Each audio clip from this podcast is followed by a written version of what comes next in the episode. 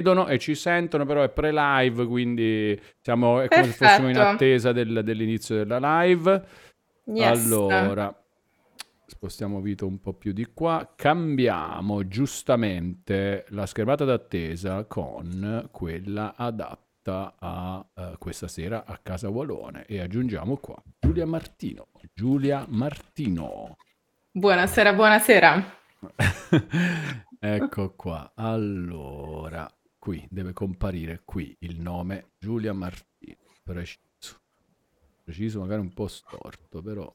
Eh. Non troppo preciso. Eh, adesso più preciso. Ecco. Adesso è più preciso. Perfetto. Va bene, allora siamo nel pre-live, siamo in attesa di cominciare, ma fra un po', secondo me, Vito, che stai guardando, Vito? Che stai guardando? Assorto, eh, Vito. Sì, infatti. Vedo molto assorbito. No, no, stavo solo controllando le ultime cose. Stavo vedendo il podcast che adesso si è smarmellato tutto ed è rimasto un po' così. Eh... Si è fatto male. Eh sì, si è fatto incasinato col feeder SS, adesso spero di risolvere. Queste cose tecniche che assolutamente non conosco, lascio io, voi. e quello è bello. questo è esattamente il problema. Bene, bene. E quindi li abbiamo un po' persi in questo momento, ma torneranno in qualche modo. Torneranno. Perché questa puntata finisce anche podcast, ma la stiamo perdendo. Quindi in questo momento solo No, è partita proprio già così, già critica questa perché puntata. La, perché la stiamo oh. perdendo, Vito? Mannaggia. È perché no, è smarmellato al momento. Cioè l'ho ah, recuperato ah, quella roba Spotify, che niente, il podcast eh. è morto, non si riesce più a fare No, morto no, perché adesso su Spotify è tornato con un nuovo link. Mm. Però si è perso su Apple e Amazon Music, cioè dovunque. E siccome in teoria è tutto a posto, eh, non so che fare. Quindi gli ho scritto, ma oggi non mi hanno risposto. Allora, meno male che Spotify è quello che funziona, però, no? Perché è la roba più. Eh, però Spotify funziona. Eh, non lo so, sai se è quello di più. Forse è più quello di Apple. E addirittura? Eh, perché magari tutti i servizi, app così girano per lui, eh. Non è detto che, ah. Che passino per Spotify. Secondo me Spotify è solo Spotify. Tutte le app, quelle di podcast, secondo me si vanno a prendere la roba di app. Vabbè, ma ormai, tanto ormai c'è un sacco di posti dove si può riprendere sta roba comunque. C'è il, si può rivedere qua su Twitch. Si può ah, vedere, sì, la, ormai metto tutto su quel canale YouTube anche subito perché Twitch ha fatto Tana libera tutti, non, mm-hmm. non c'è più nessun problema. Si potrebbe addirittura streamare contemporaneamente su YouTube pure. Mm-hmm. Ci sono solo delle poche regole, tipo non devi dire su Twitch di andare su YouTube, ma puoi, puoi fare il contrario tranquillamente perché YouTube invece non se ne frega proprio. Non si offende. No, assolutamente. YouTube eh, non è gelosa. No, no, no, assolutamente. E ehm, quindi tu, eh, no, non lo puoi. Questa tu lo facevi con una roba automatica, Vito? No. Che pigliava, no. Pigliavi, ti, ti scarichi l'audio e lo carichi? Sì. Ok. E quindi su YouTube ci va. Cioè, quello c'è, quello è rimasto. Ah, quello è rimasto. Ah, YouTube, perché YouTube ha scombinato tutta sta roba. Metterlo su YouTube. È morto hai... tutto il resto. No, solo Spotify. Solo Spotify. Impazzito perché vado in ansia, non vedo che una cosa non funziona. Ho provato a fare un, un passare sto feed da un'altra parte. Non adesso, ha funzionato. L'ho provato a far tornare indietro ed è tornato su Spotify, ma non si aggiornano i vecchi. Quindi... Ma adesso è, ah, è tornato su Spotify. E i vecchi lascia cioè YouTube. Spotify è tornato Spotify. perché gliel'ho fatto riscollegare e ricollegare. Quindi c'è un link nuovo. È un nuovo Spotify proprio. A posto, dai, secondo me è proprio. Mentre l'altro, in teoria, il feed è quello, dovrebbe riaggiornarsi. Ma se ci, ci metti più ottimismo, secondo me, innanzitutto ve- le- leggi la situazione attuale come già ottima. E in più, non lo so, l'energia positiva. Non lo so, a guardare i download non è così ottima, secondo me. Cioè, non è vero che era tutto Spotify, sai? Ah. Ah, okay. un peccato. No, non succede niente. No, ma quello però aspetta. Quello perché secondo me adesso si è scombinato e quindi... Capito? Anche se è tornato su Spotify, però è tornato un po' pazzo, quindi non valgono i numeri. Salutiamo Zannafix78, Doom, Raging Bull, Lo Zen, Aspirina Afrodisiaca, Super Sauti, Lord Krull, Gian518, Lorenzo999X, Tolusezio, Exploding Kitten87, Pesso 90, il Maru, che tu, tutti contenti per Giulia. Attenzione, no, voglio leggere questo. Passo solo a salutare ed esprimere la mia stima per Giulia, che oh. è sempre un piacere da leggere e sentire. Guarda quanto affetto, quanto amore per che Giulia. Che bello, tutto immeritato, grazie. Infatti io non lo leggo questo messaggio, Giulia, se l'hai inventato qualunque. Non è vero. Non c'è nella chat. È di Exploding Kitten 87. Ringraziamo anche ah, Tiziano Grandi che rinnova il suo abbonamento con Prime per un totale di 20 mesi. Finalmente sono in stato di vita durante una live. Che è successo, Tiziano? Cosa è successo? Bentornato tra i vivi e soprattutto tra gli abbonati nella vita stessa, chiaramente. Siramus Caraibi e grazie a Uovo Fritto che rinnova il suo abbonamento con Prime per un totale di 10 mesi. 10 come il voto di Vito Juvara ad American Truck. Spoiler? È vero? No, no, non, lo no, non è spoiler, ma è un pronostico di uovo fritto no. che però ci sta quasi azzeccando. Ah, un gioco bellissimo, però non ha dato voti. Non ha dato voti, però potrebbe azzeccarci invece Pareppolo 8 underscore 8 che rinnova il suo abbonamento con Prime per 30 mesi. Caraibi a tutti, che bella live da vedere. Vedi Vito, l'ottimismo prima, prima, poi dopo si vede come va veramente. ma prima l'ottimismo. L'hai letti questi messaggi quando hai invitato un ospite come Gabbro? No! No, la gente no. prima diceva vabbè. I tuoi ospiti sono migliori, Vito. Onizuka 1986 RM rinnova il suo abbonamento con Prime per un totale di 27 mesi. Grazie Onizuka, un saluto. Quando saluti Onizuka, Vito, devi sempre ricordarti di lasciare un saluto anche allo zio di Onizuka, così, perché comunque è, è la persona a cui Onizuka tiene di più, secondo me. Eh, dopo oh, forse lo stesso Vito Juvara. E... Va bene, vogliamo cominciare? Dai, Dai. cominciamo? Andiamo in sigla? Vai. Vai, sigla, sigla. Buonasera mister Wallo, buonasera mister Wallo, buonasera mister Wallo, Wallo. Buonasera mister Wallo, buonasera mister Wallo, buonasera mister Wallo.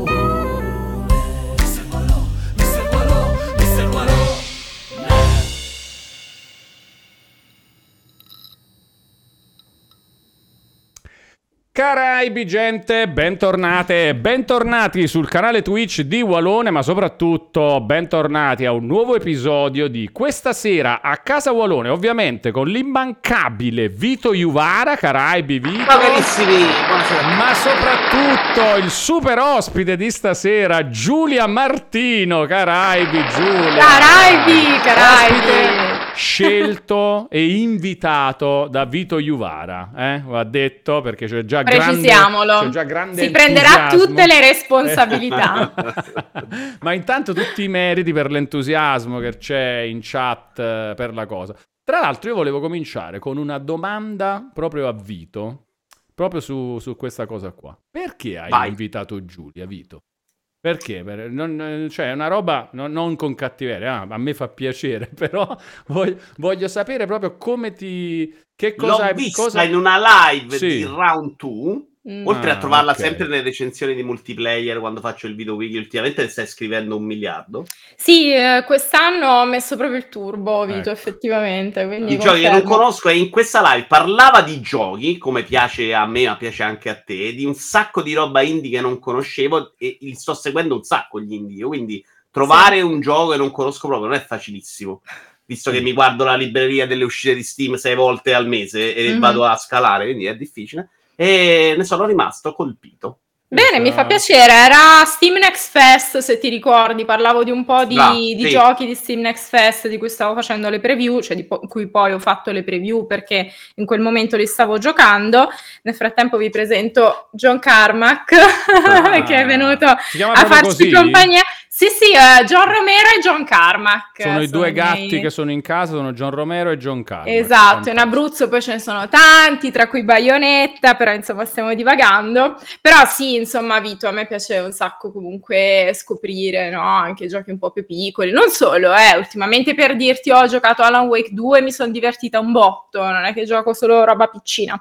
Però sì, mi piace molto divulgare anche prodotti che magari, sai, passano un po' sotto traccia normalmente, no? Hai parlato dello Steam Fest, tra l'altro, è la roba più figa dopo le tre. Ora che non c'è le tre, anche la roba più A me piace veramente tantissimo. Cioè, io mi diverto proprio, sai cosa? Proprio perdermi, comunque a farmi portare, no? Da cosa nasce cosa, ti consiglia poi quell'altro gioco. Eh, mi piace veramente tantissimo. Poi sono prodotti che seguo, nel senso che cioè, poi ho un mio foglione Excel dove ho tutti i giochi che voglio seguire, che voglio assolutamente recensire quando escono, quindi ne seguo un po' lo sviluppo e anche eventualmente i rinvii, no? Che capitano spesso.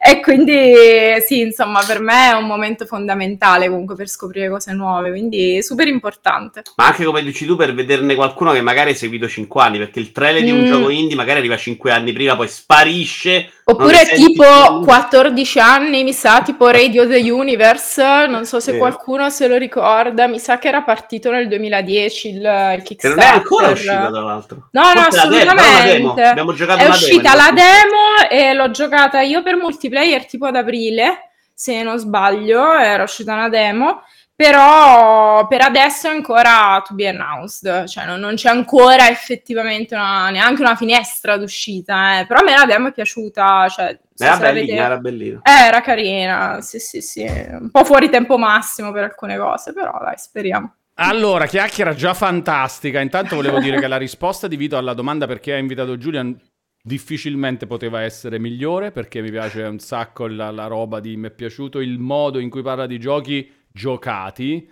proprio come piace anche a me un esatto. sacco. Poi è bello scoprire che Giulia può insegnare cose a Vito Juvara su questo campo, che è un po' il campo di Vito, no? Quello di parlare proprio dei giochi giocati. Di giocare, è lui che ne gioca tantissimi soprattutto. Ah. Eh, c'è chi nota, pelati e fumetti, che salutiamo, un Dragon Ball full color lì dietro. Sì, sì, esatto. sì, sì, assolutamente. Sono una super appassionata di Dragon Ball, ragazzi. Proprio tantissimo. Vedi? Allora tu dici, vabbè, Giulia c'ha i gatti che si chiamano John Carmack e John Romero, gioca più robe di Vito Iuvara. Abbiamo adesso... detto che sta scrivendo un sacco di recensioni su multiplayer, quest'anno proprio tantissimo, eccetera. Farà questo a tempo pieno, nella vita si occupa di questo. E invece... No. invece invece, no. invece nella vita mi occupo a tempo pazza. sì te la racconto anzi ve la racconto no io nella vita mi occupo a tempo pieno di funghi no scherzo che è allora, cosa giustamente esatto in un'altra vita mi occupo di funghi in questa io mh, mm, sono giurista e sto studiando per diventare notaia quindi sono anche correttrice presso una scuola notarile a Milano quindi lavoro per questa scuola eh, correggo i compiti dei miei compagni. E niente, è un percorso molto lungo, a un certo punto tre anni fa, tre anni e mezzo fa mi sono sostanzialmente svegliata e ho detto ah perché non scrivere di videogiochi nel frattempo che è un'altra mia grande passione?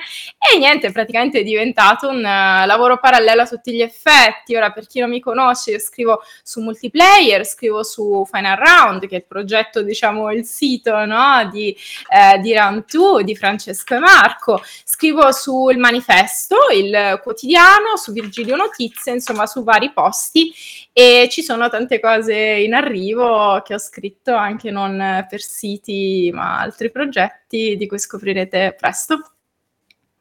Vabbè, quindi insomma, cioè, cioè fa più roba come secondo lavoro di, di, di, di roba che, che, fa una persona che fa a tempo pieno queste cose, però è importante. Tra l'altro io e Giulia ci siamo conosciuti, no, conosciuti forse no, però abbiamo cominciato a chiacchierare invece per la sua attività principale, quella che dovrebbe è essere l'attività principale. Perché quando stavo cambiando casa le chiedevo robe eh, burocratiche da notai e lei mi ha esatto. indirizzato su, su, ah, sul capire un sacco di cose importanti. Ma anche sui forni, voglio ricordare, Ma vedi, Giulia Polivalente. Poi, no? Esattamente, c'è stata anche, eh? è vero, anche una consulenza importante su, sui forni. Quello però anche per, per un'altra situazione, per un altro motivo di casa okay. di Giulia, che non sono i gatti, ma è un'altra persona che si occupa esatto, di queste cose. Ma- fa... Si occupava all'epoca. Ah, si occupava all'epoca proprio di... Ha... Fantastico. Sì, sì, adesso è cambiato però, insomma, sì. Fantastico. Com'è bello conoscere più cose e metterle a disposizione degli altri, soprattutto. Certo, quello è allora, importante. assolutamente. allora, tra le ultime recensioni che Giulia ha scritto c'è quella di Cocoon.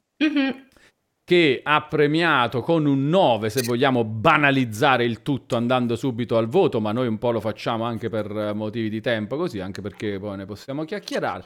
Questo è un gioco che è piaciuto un sacco anche a Vito e che addirittura, pur non essendo la mia roba, sono riuscito ad assaggiare anch'io senza fermarmi mm. dopo 5 minuti dicendo mm. no vabbè ci sono gli enigmi quindi è inutile che... Ma come mai non è la tua roba? Dimmi un po'. Perché mi scoccio di, di, rimanere fermo a cercare di capire come, cosa dovrei fare per risolvere l'enigma per andare avanti. Però con Cocoon sono mm. arrivato al 37% mi pare. Ma perché è molto fluido alla sì, fine, esatto. cioè, a me è esatto. capitato poche volte alla fine di, di fermarmi diciamo, quindi tra l'altro non avevo neanche guida a disposizione no? Avendolo dovuto recensire, un po' la paura di chi recensisce questi puzzle, oh mio Dio se mi blocco che faccio, eh, però no, per me è stato come esperienza super fluida, quindi capisco se comunque sei riuscito ad assaggiarlo, ecco. Sì, sì, assolutamente. Ah, loro, loro sono stati bravi a fare quello, qualcuno oggi a me è venuto e parlava di banalità dell'enigma, secondo me no, è proprio volerlo tenere in uno eh. strato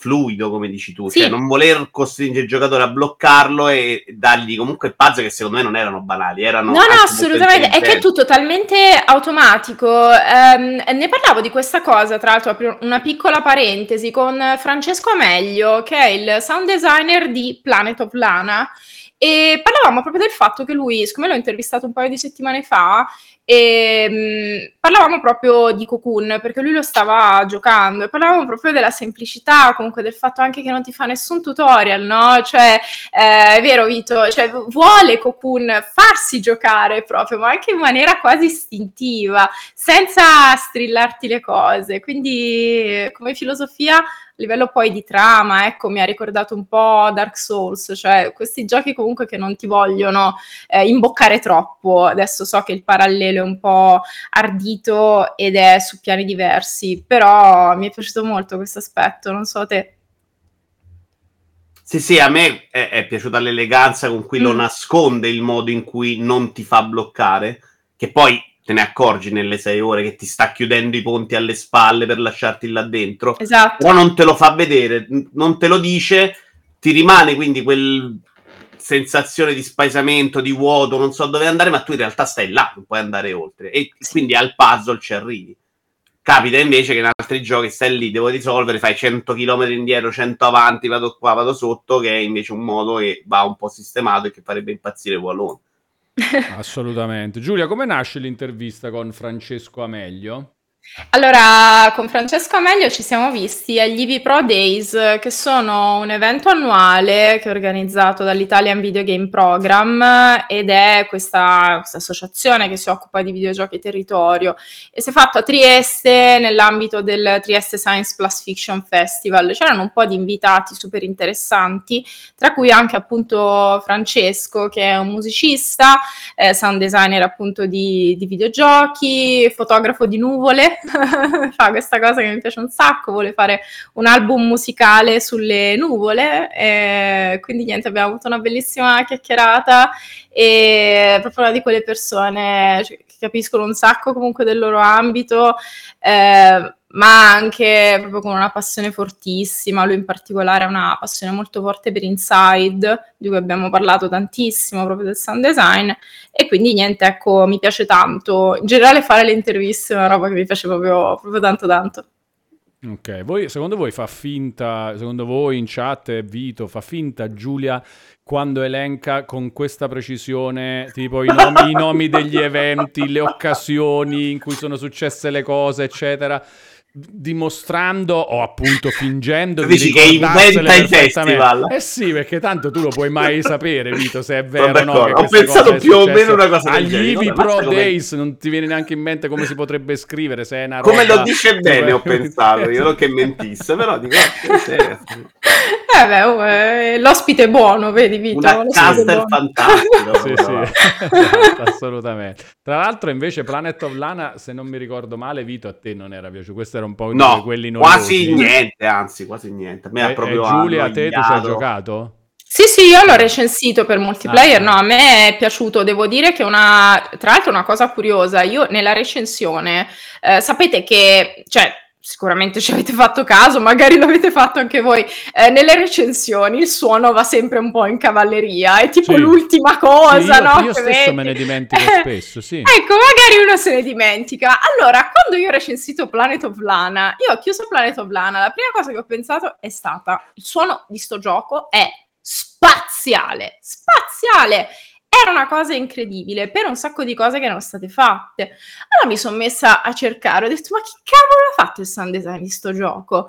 E insomma, se vedete la mia recensione di Planet of Lana, che adesso è uscito quando? A maggio mi sembra, eh, parlo proprio di sto Francesco Ameglio, che io ah. assolutamente non conoscevo e poi eh, ci siamo conosciuti due settimane eh, fa, però insomma per dire che subito invece mi era saltato all'occhio questa cosa che tipicamente eh, no, non ci fa troppo caso, comunque boh, va un, un po' persa, ecco, mettiamola così.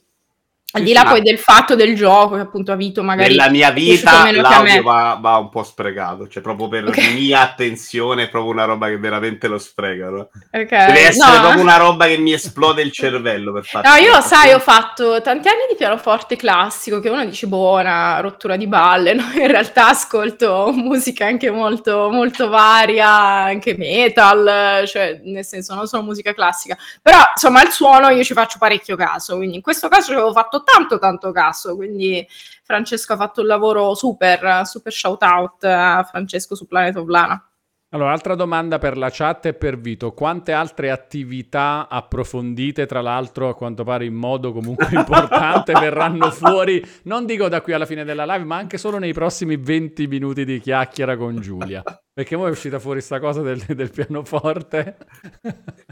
Eh, non abbiamo ancora toccato i funghi, ragazzi. Eh, no, i funghi Voglio... l'abbiamo un po' accennato, eh, insomma, ok, però sì, accennato. anche quello può essere... Impo- ecco, vedi, Zannafix pure sottolinea, pure il pianoforte, eh? vabbè, ma è umana. Pianoforte, poi quando si arriva al pianoforte viene in mente sempre Massimo Troisi in Ricomincio da tre, che spiega che aveva questo vicino di casa che, che, era bravissimo a scuola, sapeva fare questo quest'altro, e suonava anche il pianoforte, cioè tra le altre cose. Ma anche... la mia maestra di pianoforte, poverina, era molto affranta perché da bambina io spesso andavo, magari avevo studiato poco, e le dicevo, oh Arianna, scusami, è che a parte i tanti compiti da fare, volevo solo giocare ai videogiochi, quindi in realtà i videogiochi hanno sempre molto oltrepassato la passione per il pianoforte. Non ero una pianista incredibile, però un po' di sensibilità musicale ce l'ho, ecco. No, bene, questa è stata detta per, per sembrare, diciamo, più, sembrare più meno antipatica comunque. Noi videogiochi sopra il pianoforte, quindi siamo, no, no, vero, siamo amici, siamo amici. ok. Caraibi Giulia dice Vi for vendemmia, complimenti per il lavoro e gli approfondimenti fatti, tra cui Grazie. ricordo un articolo sulla correlazione tra la pittura di Bacon e Immortality che mi fa oh, impazzire. È una delle cose che mi ha fatto più piacere scrivere perché eh, non lo dico nello speciale, però Francis Bacon è il mio pittore preferito in assoluto e Immortality è sicuramente uno dei miei eh, videogiochi preferiti. A proposito, giocatelo assolutamente per capire come i videogiochi si riescono ad esprimere e come anche riescono a far esprimere voi attraverso l'interattività. Ogni run di Immortality sarà diversa per la persona che lo giocherà perché diversi sono i suoi interessi e le cose su cui si concentra. Tipo io mi ero concentrata sulle mele, sui serpenti, e ci sono delle ragioni per questo sulle croci, e, però ognuno si concentrerà su qualcosa di diverso. Quindi Quello grazie per averlo letto. capito perché inviti Gabro, però devo dire, perché mentre noi a Bacon pensiamo ad altre cose, tra l'altro, è un problema proprio di qualità in cui non ci stiamo dentro per niente. Quindi forse, forse c'hai ragione tu, cazzo. Eh... Non ho capito, ti stai, pen- stai, stai capendo? stai pentendo di aver invitato. Ho puntato un po' troppo in alto, devo dire, valore. ah dai. no, invece no, parliamo di una cosa, eh, voglio parlare, vai, perché vai, ho letto recentemente un boxino di una recensione di Giulia, che è, sì. adesso vado a guardarlo perché me lo sono messo in wishlist, vai, vai. Alt Sea Chronicles. Sì! Che per me è la recensione perfetta. Il box finale è una recensione. Tutto il resto ad 8000 caratteri vede rotto il K, posso dirlo. Quel okay. boxino è esattamente la roba. Io dico, ok, sto gioco non me ne frega niente, me lo vado a guardare. Te lo sei andato a guardare trovi... poi oppure ancora, insomma, devi prenderlo? No, no, devo prenderlo perché eh. sto giocando 92 cose, ma l'ho messo in lista, poi lo prendo. Ma magari non voglio ammucchiarne mille per giocarli dopo. No, certo, anche perché ci vuole la giusta calma, perché sì, cioè, comunque è molto molto narrativo, c'è tanto testo. Purtroppo non è tradotto in lingua italiana, perché comunque Die Goethe Fabrik, che è il, lo studio danese che l'ha fatto, è uno studio piccolo, quindi comunque te lo devi giocare in inglese, ci vuole chiaramente il suo tempo. Dura boh, una decina di ore, però poi te lo puoi anche rigiocare, anche a partire da diversi punti, perché è un gioco di esplorazione, va in giro per delle isole, però inevitabilmente devi fare delle scelte, quindi magari non vedrai qualche isola nella prima run, allora la puoi vedere in un altro momento, puoi fare una scelta diversa. Ed è molto interessante perché lo studio, qua proprio per parlare comunque dell'importanza degli studi indipendenti, di certe cose anche originali, particolari che fanno, hanno commissionato uno studio sull'impatto ambientale dello sviluppo di questo gioco, che è un tema interessantissimo secondo me, di cui si parla poco, l'im- l'impatto ambientale appunto dei videogiochi, del loro sviluppo, della loro commercializzazione, eccetera.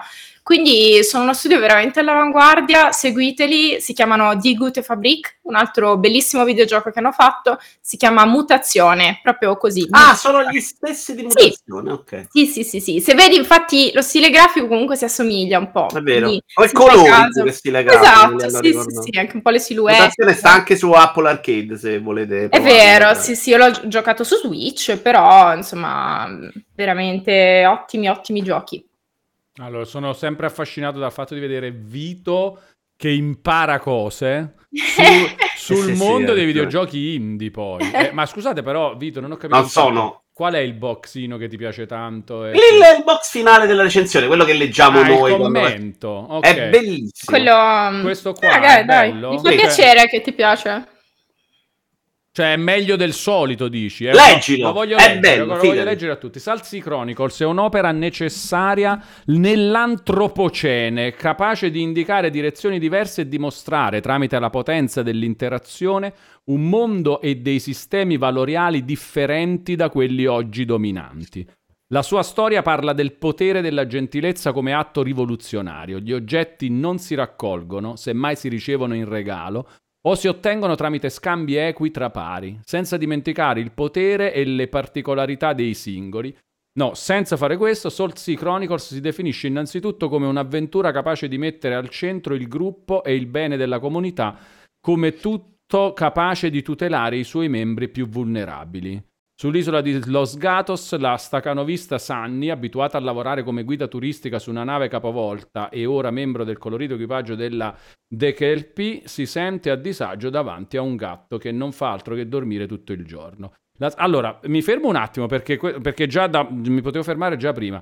Non c'entra niente con quello che normalmente leggiamo in, una... in uno spazio di questo tipo. È questa la cosa che ti è piaciuta, Vito? Sì, o a prescindere invece... da questo è perché ti ha fatto venire voglia di giocare? no, no, perché non, non, è quello che scrivi nel, vedi nei boxini, che sono un riassunto mediamente di quello che hanno scritto prima. In questo caso, secondo me, è un pezzo che funziona da solo. Potrebbe anche essere pure qui. Ma secondo me ha senso, sai perché? Perché comunque, scusami, Wallo, se ti sì, interrompo. Sì. Cioè, mh, il discorso è che secondo me è sbagliato intenderlo come riassunto. Cioè, per me quel boxino là deve essere una roba complementare. Cioè, cioè ti deve comunque mettere, sai Vito, una curiosità tale perché molto spesso l'utente, chiaramente magari ha poco tempo, eh, andrà comunque là, però io penso che quel boxino che stiamo leggendo, magari un pochino di curiosità la mette di leggere il resto della recensione, no? Perché ti dà dei ganci, delle cose magari un po' particolari che poi ti possono far approfondire, insomma, quindi questa è la mia filosofia personale dei boxini, giusto? A me non mi hai convinto so, a leggere però... perché sono proprio fuori dall'idea di, di dedicare tanti okay. caratteri all'analisi di un altro su un gioco che devo ancora giocare. Mm-hmm. Però per me è bello quel testo là, cioè alla fine esce fuori quello che ti è piaciuto del gioco, quello sì, che sì, hai trovato interessante. E io quello voglio sapere, non voglio sapere quanti livelli è fatto il gioco, più o meno cosa si fa, voglio sapere come ti ha emozionato. Quella eh per me certo. è la roba certo. più interessante che voglio sapere in un testo. Se poi della persona la conosco, conosco i suoi gusti, indicherà anche i miei acquisti. In generale, però, voglio leggere un pezzo a prescindere da Salsi, che è bello da leggere, che mi interessa. Sì, per me che una cosa sia bella da leggere è essenziale. Cioè, siccome comunque io passo la mia vita a scrivere, ora che sia di videogiochi o che siano atti notarili, tra l'altro gli atti notarili per il concorso notarile si fanno ancora a mano, quindi io scrivo tantissimo a mano. Eh, contate che un atto è lungo circa 30-35 pagine scritte a mano in otto ore. E quindi mh, mm, a me piace, a parte il gesto estetico dello scrivere, ma mi piace proprio il fatto che, cioè, tu scrivi per qualcuno, secondo me devi comunque comunicare qualcosa a qualcuno, quel qualcosa per me sarebbe svilente comunicare solamente magari dei dati matematici, freddi, eccetera, cioè io voglio veramente comunicare appunto quello che stava leggendo Walone, del gatto, della tipa super stacanovista che si sente a disagio davanti al gatto che ozia, insomma delle cose magari che ci possono anche far riflettere sulla nostra vita. Non si può fare con tutti i giochi, eh. magari se recensisco FIFA mi viene un po' difficile, però mi verranno altre, altre riflessioni con FIFA, eh, perché non è poi che ci sono giochi scemi o giochi no. La mia impressione è che oggi queste recensioni si scrivano un po' per se stessi, cioè che il recensore eh. tende a fare quello che ha sempre fatto nella vita, sa che lo leggeranno in pochissimi, mm-hmm. Perché i numeri ce li hanno davanti di, del, di quanta gente poi legge le recensioni in multipagina, ma continuano a scriverla perché per loro quello è il modo e quindi se la scrivono un po' da soli. Ok, dici il pilota va, automatico. Va diciamo. un po' diciamo. superata, no? Ma tu ne mm. leggi, Giulia, di recensioni di videogiochi? Tantissimo, io leggo tantissimo in generale, sono una lettrice compulsiva, leggo, non dico tutto quello che scrivono colleghi e colleghe, però ci provo, leggo tantissimo in ambito internazionale, mi piace molto, eh, cioè non, non sempre sono d'accordo, eh, perché poi non è che le cose che ti piacciono necessariamente devi essere d'accordo per dire con Edge, eh, che comunque ha un approccio spesso un po', un po' diverso, comunque anche da quello che siamo abituati a vedere in Italia. Però sì, in generale in questi tre anni ho cercato di trovare un po' una voce mia, cioè la mia esigenza comunque è, eh, è quella, cioè è anche una voce che comunque vada a toccare più, mh, mm, eh, come dire, che vada a saltare comunque di palo in frasca su più, più ambiti, cioè a me non piace rimanere nel videogioco, mi piace uscire, mi piace rompere il videogioco, mi piace uscire comunque da ogni ambito e cercare le connessioni con gli altri. Domanda banale, cioè mh, mm, più superficiale, ma che ne pensi sulla scrittura delle recensioni? Sì. E ho degli articoli, delle robe sui videogiochi. Sì. Che ne pensi della scelta di molte testate, tra cui multiplayer, di eh, usare il noi per ah, eh, ok anche allora... quando diciamo l'esperienza raccontata è palesemente della sola persona sì. che, che, l'ha vissuta e che sta scrivendo. Allora, è un espediente che c'è in realtà da sempre. Faccio un esempio, a inizio Novecento, una giovane Virginia Woolf, proprio una donna qualunque, troppo scriveva... Lo confermo che è troppo troppo. no, no, no, vi giuro che c'entra, ci arrivo, vi giuro, vi giuro. promesso, vedrete che sì, c'entra. Ma qualche esempio con una clip fantastica così. ok. Comunque, Virginia Woolf scriveva recensioni di libri allora, lei cosa faceva? Su riviste comunque autorevoli, eh, faceva due cose. La prima le pubblicava in anonimo, perché siccome era una donna, se c'era un nome di donna, subito, no, eravamo a inizio Novecento, anche certo. nel 2023 c'è qualche problema, però inizio Novecento era peggio. E la seconda cosa che faceva era usare il plurale maiestatis, quindi il we, no? Il noi. E quindi questa è una cosa eh, che assolutamente non è nuova no? Alle, ai siti comunque di videogiochi, eccetera. Io devo dire, per me non è una cosa che vivo in maniera boh, troppo brutta. Eh. Sicuramente preferirei metterci l'io, però appunto trovo altri modi per farlo, quindi comunque dando dei tagli magari particolari e comunque magari la mia idea, se qualcuno mi conosce, vede quel box, eh, subito capisce che sono stata io con mio fratello facciamo questo gioco cretino e lui magari apre la home page di un sito per cui scrivo e, e, trova subito qual è l'articolo che ho scritto io anche senza vedere il nome dice ah no ho capito subito eh, qual era il tuo e, e, quindi sì insomma sapere questo cioè sapere che magari poi le persone riescono a rintracciare il tuo approccio no? la tua voce eh, la trovo una cosa molto molto bella Sì, tra l'altro eh, si, si, vede un po' che tu cerchi anche di evitarla sta cosa del noi, cioè dici vabbè è sì. così, si fa così, si faremo così,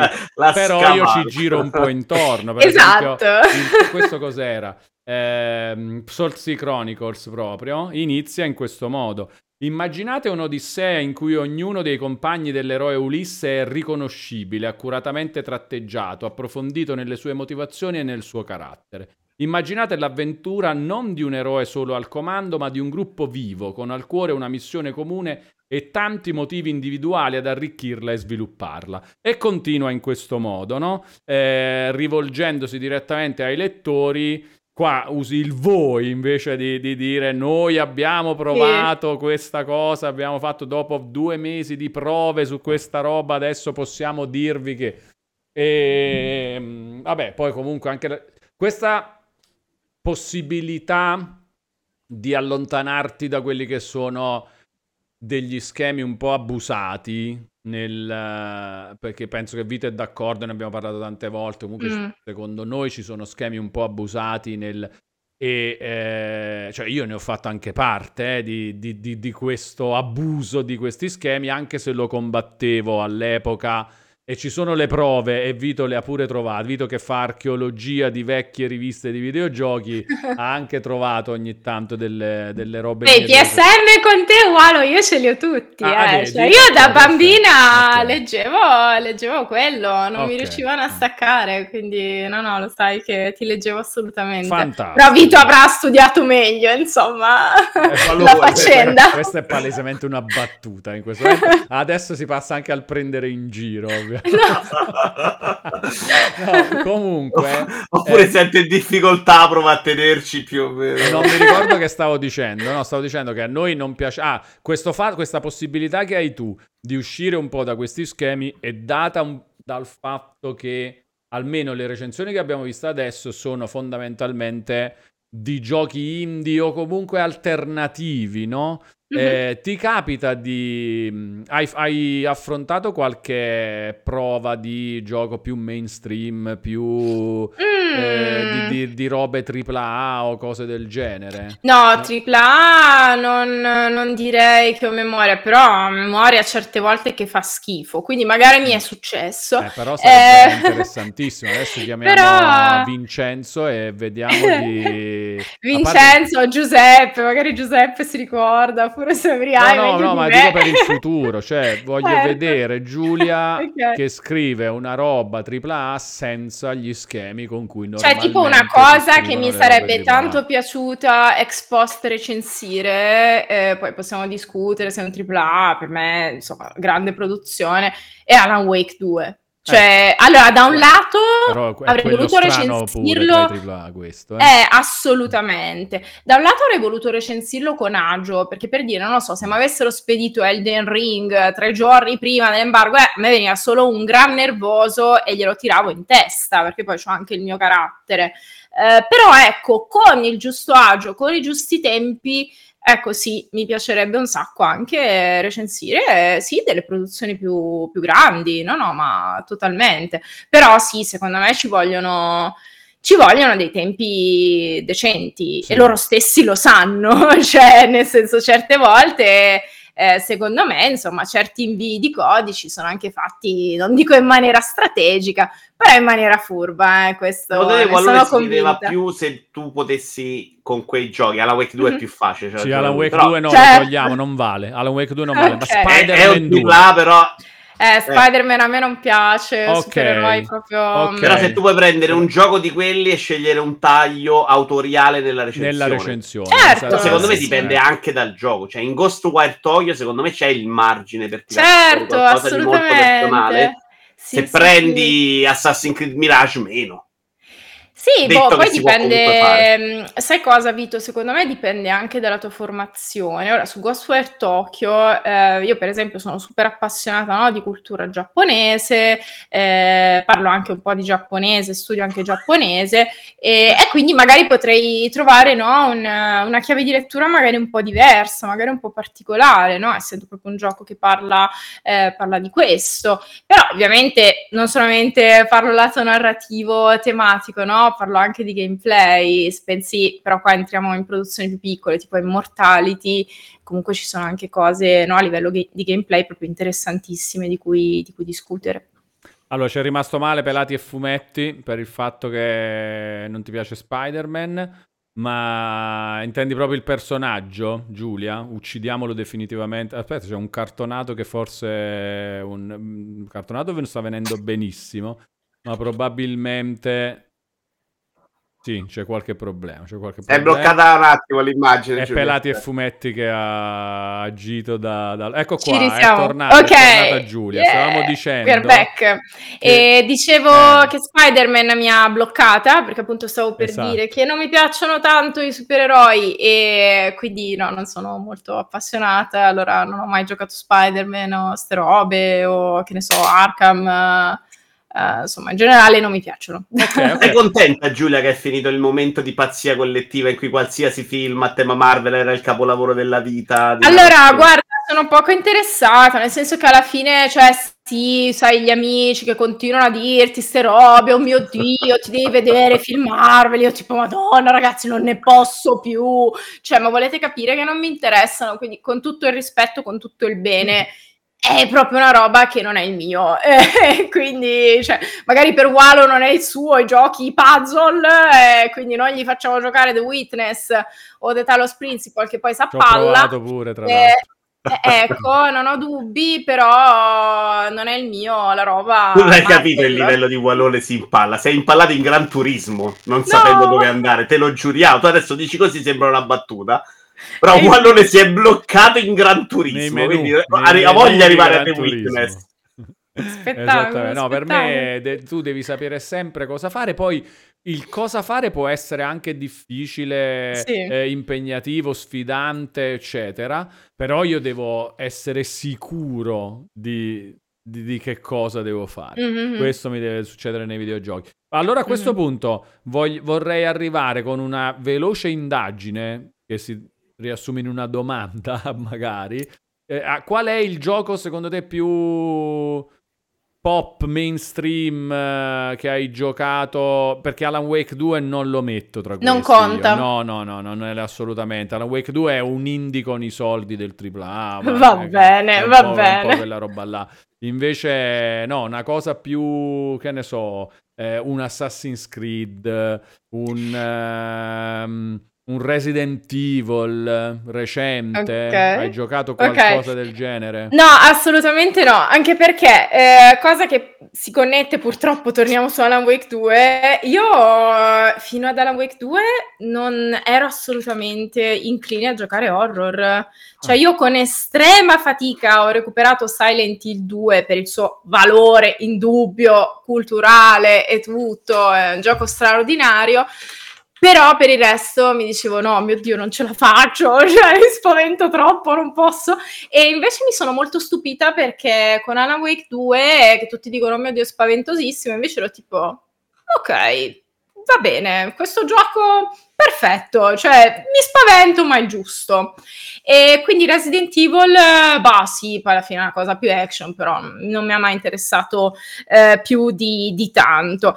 No, produzioni grosse, bah, per dire Hogwarts Legacy, Elden Ring, ma sì, sono tutte cose che ho che ho giocato. Certe cose, non lo so, oggi parlavo con Andrea Sorichetti, il mio collega su Final Round Round 2, e mi diceva, ah, ti devi assolutamente recuperare tutta la serie di Laika Dragon. Io tipo, oh, Andrea, non ho voglia. cioè, con tutto il bene. Lui, no, ma ti piacerebbe tantissimo. Io, ma non ho voglia. E, e quindi, sì, insomma, anche il management del tempo nel mio caso è importante, certo. quindi... Eh, mi indirizzo più magari sulle cose piccole di cui voglio parlare, no? E su cui voglio certo. spendere. Certo. Beh, Elden e... Ring, ehm, eh, cioè, è una roba impegnativa in termini di tempo. Ma certo! Però quello ci tenevi oh, a fare. Eh sì, perché comunque sono super super appassionata, mega tanto di Souls e tra l'altro sto anche, svelo questa cosa, sto preparando un cosplay a tema Elden Ring che vedrete eh, il prossimo anno perché è una roba lunga. E, ehm, e quindi sì, insomma, no, Elden Ring totale, assolutamente. Anche Hogwarts Legacy mi sono un sacco divertita a analizzarlo, non mi è piaciuto per niente, eh, spoiler spoiler, bello e tutto, però per me è un po', un po vuoto, eh, però sono quelle cose no, che, che, mi piacciono, che comunque voglio analizzare per qualche ragione, quindi sì, eh, insomma, produzioni più grandi anche ne gioco. Va bene, dai, Vito si è sentito bene quando hai detto Sì, c'è stato il momento di che adesso Hogwarts dove la mettiamo Giulia? Qua eh! se sbagliava finalmente avevamo un punto debole e invece niente. E invece niente. Eh, no, scritto una speciale molto, molto polemico anche su, ah, su Hogwarts Legacy, quindi, quindi era noto che non mi fosse piaciuto, mettiamola così. Fantastico. Lo sono perso. No, no. sono perso. Cos'è? Ah, non hai sentito? No, mi sono perso lo speciale di Hour Legacy. Ah, te lo sei perso, sì, anch'io in effetti. E poi con calma te lo recuperi. recupero, perché è lungo. Perché mi è un po' calma. mancata la voce in controtendenza su Hogwarts Legacy dalla critica, per esempio. Mi sembra che si sia andati molto in una direzione unica su un gioco e per me ce n'aveva invece di punti deboli che Soprattutto aveva due, due anni. Me, sì, a me sembra di aver sentito qualcosa di tuo, comunque che dicevi che non ti era piaciuto, forse hai scritto qualcosa, non mi ricordo. Sì, forse più parlato. Piaciuto. Eh. E, sì, il discorso per me è che cioè, con tutto il bene per i fan, anche io sono stata sono stata nel senso che poi da adulto ho un po' rivalutato Harry Potter, adesso mi piace un po' meno, ma non per le ragioni politiche connesse a Rowling, proprio per una questione di, di scrittura. Però, mm, cioè, proprio il gioco in sé, ecco, per me era un po' un open world un po' poverello per tante ragioni, però, insomma, poi ne possiamo discutere. Eh sì, ma... secondo me funzionava nelle prime dieci ore, quando non Bravo. ed era un'altra cosa, era proprio omaggio al mondo, lì secondo me fa un lavoro splendido. Assolutamente Poi sì. però si gioca ed è una roba che se la fa Ubisoft siamo lì a sputargli addosso perché è una roba vecchia, cioè Vito ce l'ha un po' con sta cosa che secondo lui Hogwarts Legacy è stato trattato bene, cioè meglio di, di quanto meritasse dalla critica in generale e con un po' un abbaglio, no? Cioè di una roba che non, non ti riesci a spiegare di perché sia andata così, sta cosa. Ma secondo me è andata così perché certi giochi sono un po' delle allucinazioni collettive, io le mm. chiamo così, mm. cioè sono delle profezie che si devono autorealizzare, no? E spesso il AAA è questo, cioè una profezia che si deve autorealizzare perché tutti insieme dobbiamo mantenere questa illusione no? di grandezza, di onnipotenza, di questo medium che continua a espandersi, le magnifiche sorti progressive e invece se vai a guardare spesso le magnifiche sorti progressive stanno nei videogiochi piccoli che io recensisco e me lo rivendico tutto perché io quei giochi me li scelgo, me li curo, me li seguo anche per anni e, ed è là spesso che sta eh, l'innovazione. Non sempre, eh, per carità, però se penso ai giochi grossi che ho giocato quest'anno, lo so, anche a Final Fantasy XVI che ho giocato, ne ho parlato abbondantemente sul manifesto. Eh, cioè, bah, eh, è rimasto proprio un gigantesco bah di questo Final Fantasy XVI per tante ragioni e sono una grande appassionata della serie, quindi cerco sempre di guardare con occhio critico, no? non con l'occhio dell'appassionato un po' tossico, no? che il gioco deve essere bello per forza, anche queste cose che obiettivamente attendevo tanto come Final Fantasy XVI. Io ho una domanda per una cosa che mi interessa un sacco, hai parlato prima della Rowling okay. riesce a staccare l'autrice da, dalla sua opera perché è, è, sulla carta dovremmo farlo tutti ed è la cosa più facile del mondo. Poi all'atto pratico in realtà ma allora mh, è una domanda interessantissima. Eh, ti parlo di una roba di un caso in cui non è possibile. Cioè non solo non lo puoi fare ma sarebbe dannoso per l'interpretazione dell'opera. Lovecraft allora, se tu togli da Lovecraft il fatto che era una persona profondamente misogina e xenofoba, non capisci Lovecraft.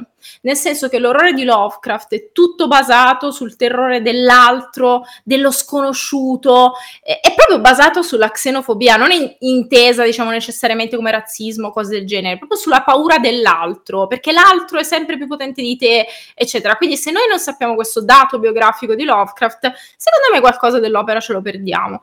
Nel caso di Rowling, secondo me, non è, non è vero. Eh, io comunque, prima che uscisse Hogwarts Legacy, ho scritto uno speciale che è stato molto eh, discusso anche da Casa Pound, i quali mi hanno eh, mandato come Lannister i loro saluti. Eh, poco graditi. Eh, comunque ho scritto questo speciale proprio sulla transfobia, comunque di, eh, di J.K. Rowling. Ho fatto un po' di chiarezza su multiplayer, è stato Ma un speciale molto letto, c'entra Casa Paolo? molto discusso. Perché si è nervosita Casa Paolo? Hanno scritto sul Primato Nazionale, che è diciamo il loro giornale online per così dire, eh, un articolo di risposta al mio articolo.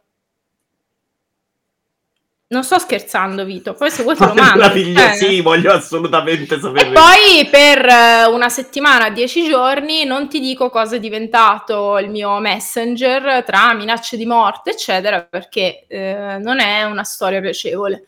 Quindi, non essendo persone civili, eh, chiaramente non si sono comportate da persone civili. Però per dire che il mio sforzo in questo caso è stato quello di analizzare il personaggio per poi dire, ok, poi usciranno le recensioni e si parlerà del gioco, perché è chiaro che si può parlare del gioco. Io poi infatti ho fatto uno speciale dopo in cui parlavo del gioco, non parlavo di Rowling. Quindi eh, è uno sforzo che cerco assolutamente di fare. Nel caso di Rowling è sicuramente proficuo. Eh, ho comunque una visione molto critica del personaggio di J.K. Rowling su questi temi e, e, ho una visione critica di Hogwarts Legacy che non dipende assolutamente dalla mia visione di Rowling, ma dalla mia visione del gioco in sé. Io ammetto di non riuscirci sempre, ma c'è un caso per il mm-hmm. riscatto di Ender in cui sapere eh, l'autore che era invece questa persona diversa da quello che mi ero immaginato perché aveva scritto quell'opera. Il riscatto di Ender è probabilmente uno dei libri più belli della mia vita, tratta mm-hmm. di diversità, di accettazione, proprio di una natura diversa, di come bisogna rapportarsi anche con la natura sapere che lui era un razzista orribile, che odiava gli omosessuali, ti giuro, ma proprio mon... ti ha guastato un po'. Avevo già letto, ma mi ha rovinato la sensazione di quell'opera. Cioè, non penso adesso a riscatto di Ender come una roba incredibile, perché penso che l'ha scritta uno che non le pensava quelle cose, quindi era diverso. Magari non ho capito io il libro. Cioè, mm. ha comunque influenzato in modo negativo quest'opera. Allora, ok. Posso capire in questo caso, però in generale, secondo me, è è proprio una roba, eh, però parlo solo veramente di eh, fruizione dell'arte, ok? Secondo, io a volte non lo voglio neanche sapere che cos'è l'autore mm-hmm. eh, per godere di, di, un'opera. Cioè, anzi, okay. se non succede, tanto meglio. Cioè, ho questa cosa davanti e, e c'è il, il rapporto tra me e il testo, tra me e il il video tra me e il videogioco, eccetera, è una roba che prescinde un po' da quello, dal rapporto che c'è invece tra l'autore e l'opera che, mm-hmm. ha, che ha creato. Però sì, poi posso capire che alla fine poi invece se vieni a sapere delle robe, sì, ti possono influenzare tranquillamente. Ringraziamo Relativity Guy che ha rinnovato l'abbonamento con Prime per un totale di 5 mesi. Stasera riesco a beccarvi live. Quale migliore occasione per rinnovare? Grazie, Relativity Guy, grazie, un abbraccio digitale. Allora, volevo far notare a Vito eh, che eh, noi abbiamo letto dei, abbiamo visto dei pezzi di Giulia su multiplayer, eccetera, così. Poi abbiamo, stiamo, abbiamo iniziato questa chiacchierata rendendoci conto che abbiamo invitato un ospite esagerato per il livello del canale e delle nostre chiacchierate precedenti. E eh, tu non hai letto le robe che Giulia scrive sul manifesto, Vito. Ah, no. là mi sbizzarrisco. C'è una cosa in uscita sola, Wake 2. Che eh. guarda, sarà incredibile, sarà eh, incredibile. Fantastico. Qua c'è questo pezzo da, dall'articolo appunto su Final Fantasy XVI che sono andato a recuperare. Mm. Galeotto fu il pennarello che invece di coprire mise a nudo i costi esorbitanti di alcune fra le produzioni videoludiche più gargantuesche di questi anni. Per la precisione, 215 milioni di dollari per Horizon Forbidden West e 220 milioni per The Last of Us Part 2. Il tutto è emerso da... Eh, insomma, questo è un po' il... Vabbè, qua scherzavo ovviamente, naturalmente, poi c'è da leggere tutto. Cioè, e, ci sono dei pareri anche dietro, però insomma è bello anche vedere come c'è un certo modo di... Tra l'altro devi usare un registro completamente diverso probabilmente, sì. rivolgendoti a un pubblico che è completamente diverso e che quindi si aspetta non il pezzo di approfondimento, ma forse più che gli venga catturata l'attenzione, no?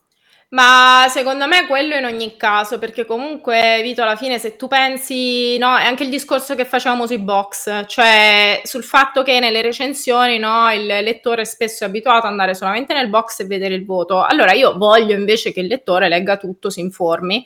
E quindi secondo me il gancio, cioè quello che io chiamo gancio, ehm, che tu diciamo metaforicamente lanci, no? Poi a me piace andare a pesca, lanci al, alla persona eh, sperando che, tra virgolette, senza creare una brutta immagine, che abbocchi, che ti legga, la prima parte quindi dell'articolo per me è la cosa più importante, la cosa che curo di più, la testa e la coda del pezzo per me devono essere le cose proprio che rimangono molto molto impresse. Sul manifesto io di solito ho tra i 4.000 e i 5.000 caratteri, che spoiler sono pochini, in questo caso di mh, Final Fantasy XVI volevo fare eh, tra l'altro una, un articolo che ho scritto dal Giappone, quindi mi rievoca anche dei bei ricordi, eh, mi eh, volevo curare ecco, un discorso comunque sui costi del, dei prodotti AAA, sul fatto che magari anche a livello di gameplay si osi un po' di meno rispetto alle produzioni più piccole, era un discorso anche prettamente economico. E, e poi sì, insomma, anche il discorso che farò su Alan Wake 2 invece è molto molto politico, pubblico, lo anticipo, e, e, quindi sì, sono cose comunque anche per un pubblico diverso, oppure per esempio scrivo su Virgilio Notizie, dove è un pubblico iper generalista, magari mi devo agganciare delle news specifiche, quindi recentemente ho fatto un articolo sui videogiochi che raccontano il conflitto israelo-palestinese. E, e chiaramente anche là, in quel caso ho 800 parole, devo essere molto sintetica, parlo a persone che non sanno nulla di videogiochi. E mi piace molto questa sfida di parlare parlare comunque a demografiche diverse, a persone diverse, eh, secondo me dà una grande ampiezza di possibilità. A volte anche più di quelle che invece ci sono nel parlare a chi di videogiochi, tra virgolette, ne capisce perché mhm. comunque mm-hmm. frequenta l'ambiente, solo che nella chiacchiera, secondo me, è indirizzato l'appassionato medio di videogiochi mm-hmm. da un certo modo di fare che è andato avanti per decenni in cui, e che si è sviluppato in un certo modo per cui si mm-hmm si pensa un po' che si debbano dire per forza determinate cose, non si può prescindere da quelle, e invece cioè, apriamo sta chiacchiera, no? Secondo me. Sì, eh, sì, eh. ma poi io le cose le dico, cioè nel senso ti parlo anche della grafica, caro lettore, non ti offendere. Eh, ma infatti io vedo che comunque il mio approccio, devo dire la verità, mi sembra molto apprezzato. Recentemente ho presentato, eh, ho pubblicato questa recensione di Thirsty Suitors, che è un uh, gioco con tematiche totalmente queer, eh, praticamente quasi solo persone non bianche, pieno insomma di, non so, persone trans, eh, lesbiche, persone che tipicamente non vediamo proprio nei videogiochi. Sul giornale di Casa no? Pound lei pubblica. Eh, sa, ovviamente, dai miei amici, che saluto con affetto. Però insomma, no, su multiplayer e se andate a vedere i commenti, la gente è entusiasta. Cioè, ho detto, boh, magari ci sarà qualcuno che rompe un po' le scatole. E invece sono tipo, oh mio Dio, sto giocando questo gioco, è tutto bellissimo.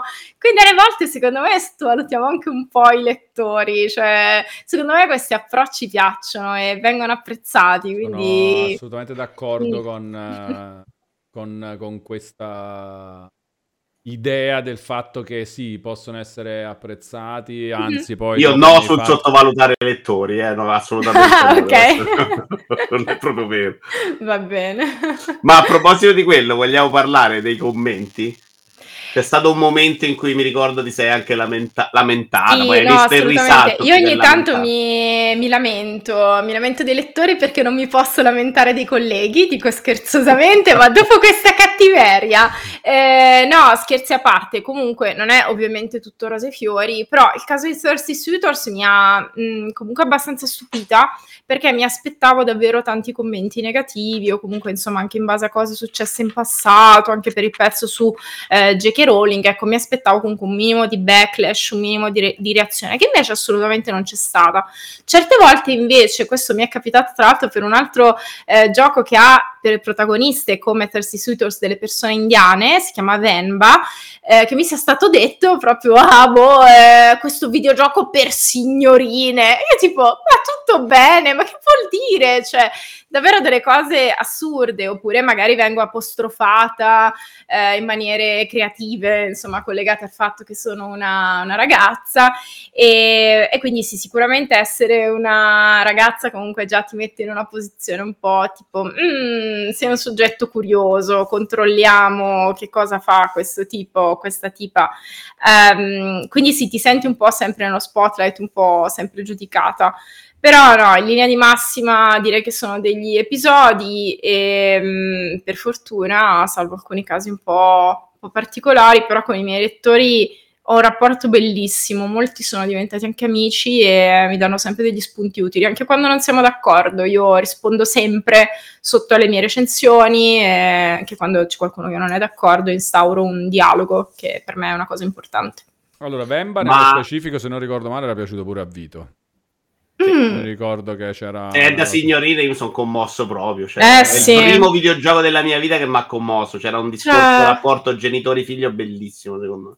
Ma hai visto che è successo alle nomination dei TGA? Scusami, Walo, se ti ho interrotto, però no, è stato nominato Io ho visto insomma, in solo i sei al momento, quindi no, non lo so. Sì, però sì, voglio parlare di un altro gioco con sì. te, proprio davanti a Wallone, perché lo sta citando in chat Tom Badillo, che ha detto che ti ha conosciuto con Season Letter ah. to the Future. e qua adesso, perdonami Wallone, vabbè, eh, vabbè, non posso usare parolacce. Parliamone perché a me è piaciuto un casino e sono eh, preso in giro da mesi per, per parla- aver parlato bene di questo gioco. Eh no, anch'io l'ho recensito, gli ho dato 8 e mezzo season. A me è piaciuto Mi un sacco. Valone, eh? eh? Qui c'è Virginia Wolf, qua c'è Giulia e qua sono io. Allora, prendiamo, prendiamo, in giro Vito su Season perché lui è in hype da molto prima dell'uscita. Mm-hmm. Ok. L'ha giocato subito, gli è piaciuto un sacco, ne parla sempre benissimo, eccetera. E noi lo prendiamo un po' in giro perché diciamo, vabbè, dai, Vito, ma è una roba noiosa invece. No? Non è vero, non capite niente. Oh! No, non capisci nulla è super divertente che fai le fotine, le registrazioni, poi sono tutti un po' depressi tendenzialmente, però dai, su, ci può eh, stare, Ah, vedi, stare. c'è la depressione però. Sì, come c'è. Stai, stai vivendo in un mondo in cui ti si cancella esatto. tutto. C'è proprio questo rapporto con la memoria che è bellissimo. Però è una calma depressione, cioè sì, tipo, sì. ah sì, ok, però dai, ci sarà comunque un arcobaleno dopo questo tramonto. Non lo so, mi piace molto, per me è stato un bel messaggio messaggio anche alla base. Poi incontri poche persone, tutte significative. Questa è una sì. roba che secondo me il tripla deve recuperare, dove incontri esatto. 900 personaggi. Sai Così. che non me ne ricordo uno, quello chi è, quello non è. Guarda, incontri tre che dicono quattro parole e ti tornano dopo. Dice, sì. sì, però. Sì, sì, sì, assolutamente, come anche Venba, no? Cioè, se ci pensi alla fine quanto dura, un'ora e mezza, eh, sono, sì, tre personaggi, però super incisivi, cioè... Che ne pensi di modello pass per questi giochi. Perché Bemba, secondo me, è uno di quelli che finalmente ne chiacchiera più di qualcuno perché mm-hmm. esce sul pass, altrimenti sarebbe sì, passato sì. completamente ignorato. No, per no, ma assolutamente. Al di là del, dell'aspetto economico, che comunque è importante, però proprio per far conoscere anche i giochi, può essere sì, una soluzione più che l'inizio di un problema. Sì, sì, sì, no, no, è una soluzione assolutamente, è una cosa su cui ha spinto sempre molto Sara Bond, che adesso era vicepresidente di Xbox e ora è passata presidente, è sicuramente una delle donne più brillanti eh, dell'industria. Non ne parlo in quanto donna, ma in quanto persona estremamente brillante, che ha comunque guidato lo sviluppo dei rapporti di Xbox no? con tantissimi studi, anche studi comunque piccoli, se vogliamo chiamarli indipendenti in tutto il mondo. E lei in questo modello qua ci ha un sacco creduto, ha creduto un sacco anche in Ida Box, eh, Ida Xbox, non so mai come cavolo dirlo, scusate, eh, che è il programma comunque che ha garantito finanziamenti, strumentazione a tanti studi e, mm, e sono tutte cose no, no, super, super utili. In generale comunque Xbox è stato uno dei grandi protagonisti, ecco, del portare no, quelli che chiamiamo videogiochi indie alla ribalta, quindi sì, super importante. E ti piace che ci sia questo chiacchiericcio in più su, su, alcuni giochi oppure a volte ne parlano un po' degli scappare di casa, tipo Wallone che dice che palle, sarà ben noiosa e ne vorre- vorresti un po' più di attenzione? Ma aspetta, cioè, cioè, che cosa intendi, diciamo? Cioè, magari se c'è qualcosa che mi annoia proprio, intendi dire? No, no, sulla chiacchiera, se ti piace mm. che siano diventati un po' più di massa. Ah, ok, Beh, comunque okay. c'ha avuto un suo momento di chiacchiera. Sì, sì. A Farash ho visto che qualche premio se l'era preso, insomma. Sì. Cioè, comunque diventano collettivi. È un po' quando segui una passione in quattro mm. gatti e poi diventa... arriva a tutti e tu dici sì, vabbè, però io c'ero nel momento difficile. La senti un po' questa differenza di, di comunicazione. Insomma. No, a me fa super piacere, cioè tipo un sacco di gente che conosco, io parlo, sono appassionata, dicevo, di funghi, no? di micologia, raccolgo funghi, studio funghi e un sacco di gente che conosco magari adesso vede più spesso libri sui funghi eh, oppure funghi nei videogiochi, perché c'è un movimento in questa direzione, ne potremmo anche parlare a lungo, però insomma a me fa un sacco piacere questa cosa, cioè magari mi scrivono e mi dicono, no Giulio ho visto questa mostra e si parlava di funghi, cioè per me è una roba incredibile. La stessa cosa anche per i videogiochi, cioè se poi tutti quanti parlano di Bemba, io sono bah, contentissima che stavo là da anni ad aspettare che uscisse sto cavolo di Bemba, poi è uscito e ha fatto i botti. Quindi no, no, io sono super contenta e non sono per niente elitista, cioè non sto là a dire, ah però io questo gioco lo seguivo da quattro anni, insomma voi siete arrivati adesso. Bravo, questo importante. è un atteggiamento stupidissimo eh, su cui sono proprio contraria e quindi più siamo meglio è, più diamo visibilità a queste cose che poi è un po' una delle mie missioni assolutamente. Certo, c'è il rischio che ci arrivi è... qualcuno impreparato e che lo bolli in modo vabbè. Eh vabbè, tanto ci sarà la mia recensione, se andranno a leggere la mia recensione, non no, c'è ma problema. Ci sta, ma ci sta anche dire che season è noioso, poi eh, questo vabbè. è uno scherzo, è eh, uno scherzo a vita no, sta roba qua, ovviamente. Però ci sta anche proprio, che ne so, iniziare a giocarlo e dire sì, ok, però no, preferisco, sì, che sì. ne so, fa fare una roba... No, no, ma infatti secondo me... Giocare a Mortal Kombat 1 è talmente certo. variegato il mondo dei videogiochi che veramente... O oh, Forza Motorsport, cioè cose che non c'entrano proprio niente, mm-hmm. no? Eh, ringraziamo l'Isinet che ha rinnovato l'abbonamento con Prime per un totale di 7 mesi. Grazie, un abbraccio digitale all'Isinet. Ma che ne sanno, Vito? Dice Dante Horror Show. Eh, è vero che i funghi sono ricchi di. Che? Morins 83? Ergotienina. Ah, beh, non lo so, guarda, può essere. Ma cos'è soprattutto? non, non, ne ho eh, idea. La composizione molecolare mi spiace, ma quella non siamo ancora ferrate. Va bene, grazie comunque Molitz83 per la domanda. E... Tomome invece ti chiede della VR. Ah, io la VR, ragazzi, io ve lo dico, vi scandalizzo, non l'ho mai provata. Mm. Male male. Vabbè, non è Molto mai male, però, male. Cioè, è tipo, non, cioè, anche un non volerlo fare? A questo punto? Allora, eh, quest'estate mi era capitato, se penso ai casi della vita, di essere invitata al Museo della Scienza e della Tecnica di Milano perché loro fanno un sacco di cose con la VR super interessanti. E praticamente è successo che però non mi ricordo, cavolo, se avevo contemporaneamente un viaggio, un altro impegno, una roba, alla fine non sono andata. Quindi non lo so se è destino che io non provi la VR. Ho detto, ma ogni volta che c'era un'occasione, poi è sfumata. Quindi eh, non lo so, un po' la magia di quelle cose che sì, vorrei provare, però chissà, e se la provo e mi delude, oppure se la provo e vomito ovunque. no, Quindi beh, un po' così. quando capita, dai. Quando sì, una... sì, ma hai ragione, hai ragione a bacchettarmi. Sì. Si possono arrivare anche a step sul discorso motion sickness. Okay. A livello narrativo è una roba molto sperimentale, quindi secondo me ci trovi un sacco di robe che ti possono certo. piacere molto. Sì. Cioè, no, stanno ovviamente sperimentando con una grammatica, hanno fatto proprio delle robe in cui si rapportano al giocatore molto belle, secondo me. Certo, molto certo. brevi, concisi. Sì.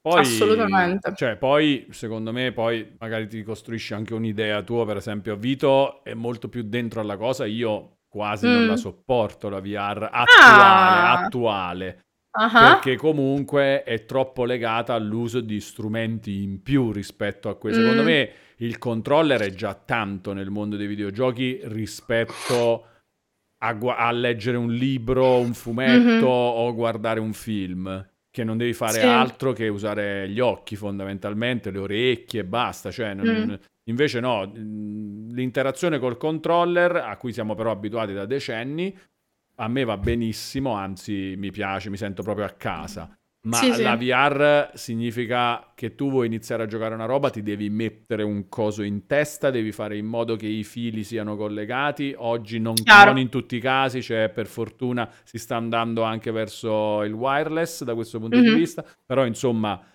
tipo su PlayStation VR 2 ancora devi, devi, usare il cavo ed è una delle robe mm-hmm. più recenti nell'ambito sì, VR sì. e videogiochi. No, no, è così. E Ma perché con gli occhiali, scusami, ti faccio una domanda proprio flash. Sì. Con gli occhiali, te come fai? Te cioè, hai le, ti metti le lenti? No, no, lo metti no, sopra gli occhiali? Sì, sì, sì, sì. Sopra, sopra, sì, sì. Sembra scomodissimo, ti posso dire no, la verità. In realtà questo aspetto qua, no, veramente proprio mm. eh, si regolano i visori in avanti, okay. indietro, in larghi, cioè c'è un bel... C'è un aspetto che è scomodo con gli occhiali dell'appannamento. Se è un gioco di quelli di movimento, mm. là entri nel loop in cui c'è differenza dentro e fuori, si fa condensa sulle lenti, impazzisci. È tutta roba che se la devi usare per massimo 5 minuti mm. funziona perfetto, cioè è tutto a posto, puoi regolare sì. benissimo.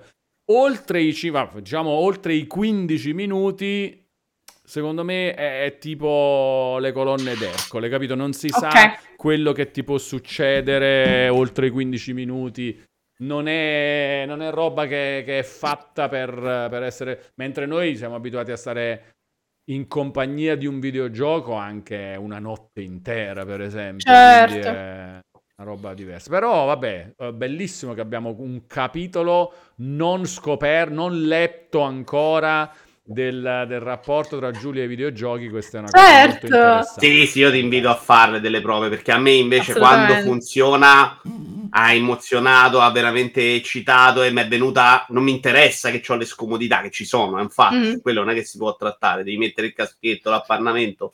Però ci sono dei giochi in cui fai delle robe talmente diverse e in cui diventi molto più protagonista, cioè non sei più uno spettatore.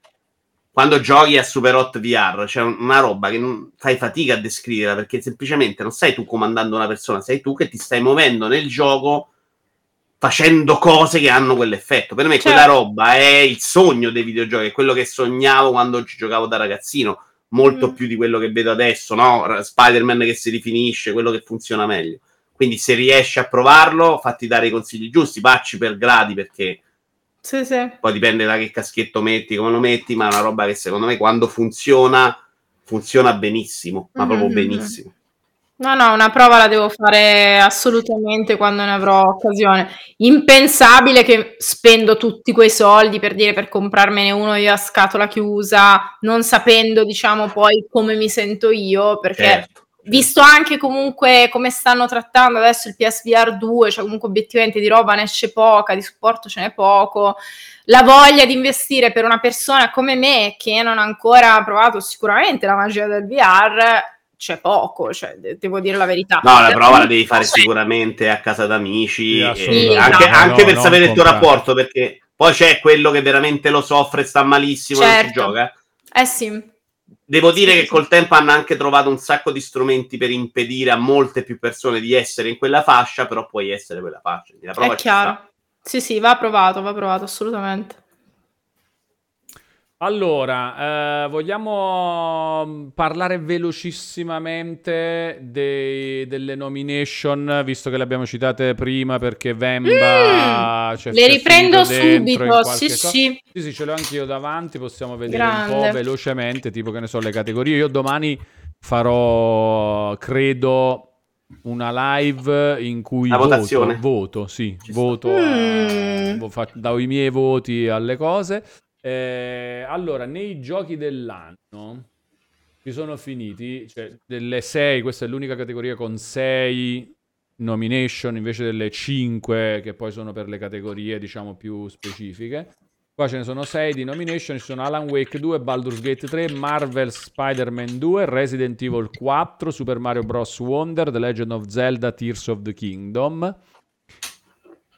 Vi, c'è qualche roba che vi sconvolge particolarmente? C'è qualcosa che vi entusiasma particolarmente, che vi rende particolarmente felici del, della cosa? Io direi una roba abbastanza... Mi, mi sorprende un pizzico Resident Evil 4 forse, mm. perché si può sempre fare il discorso remake eccetera, però l'ho detto in occasione anche di Resident Evil 2 che pure c'era finito, se non sbaglio, nei 6 che comunque questi giochi qua sono anche anche nuovi, cioè nel senso sono giochi eh. ispirati a un gioco vecchio, però rifatti completamente da zero in tutto, nel gameplay, ma pure nella parte narrativa alla fine. Forse mm-hmm. Resident Evil 4 un pizzico meno di, di Resident Evil 2, il 3 non l'ho giocato, mi sembra un po' più diciamo de- uguale eh, a- all'originale però insomma comunque è un'altra roba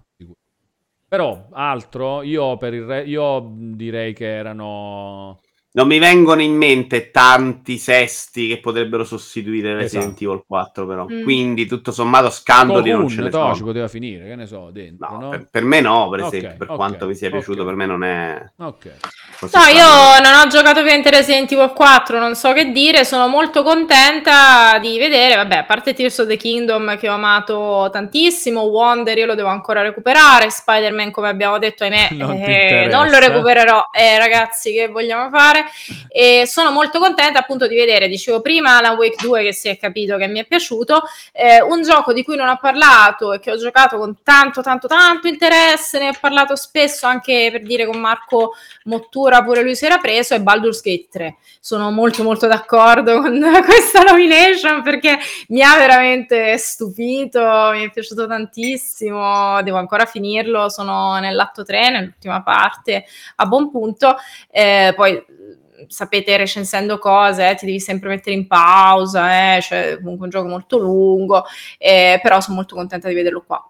Secondo me è già un bel segnale che la critica lo abbia accolto così bene. Certo. Perché a questo AAA serve proprio che certe tipologie di giochi non destinati a tutti dimostrino di poter vendere in modo che ne escano di più. Ma come ha fatto anche Elden Ring, se ci pensi, Vito? Certo. È una cosa un po' simile come fenomeno.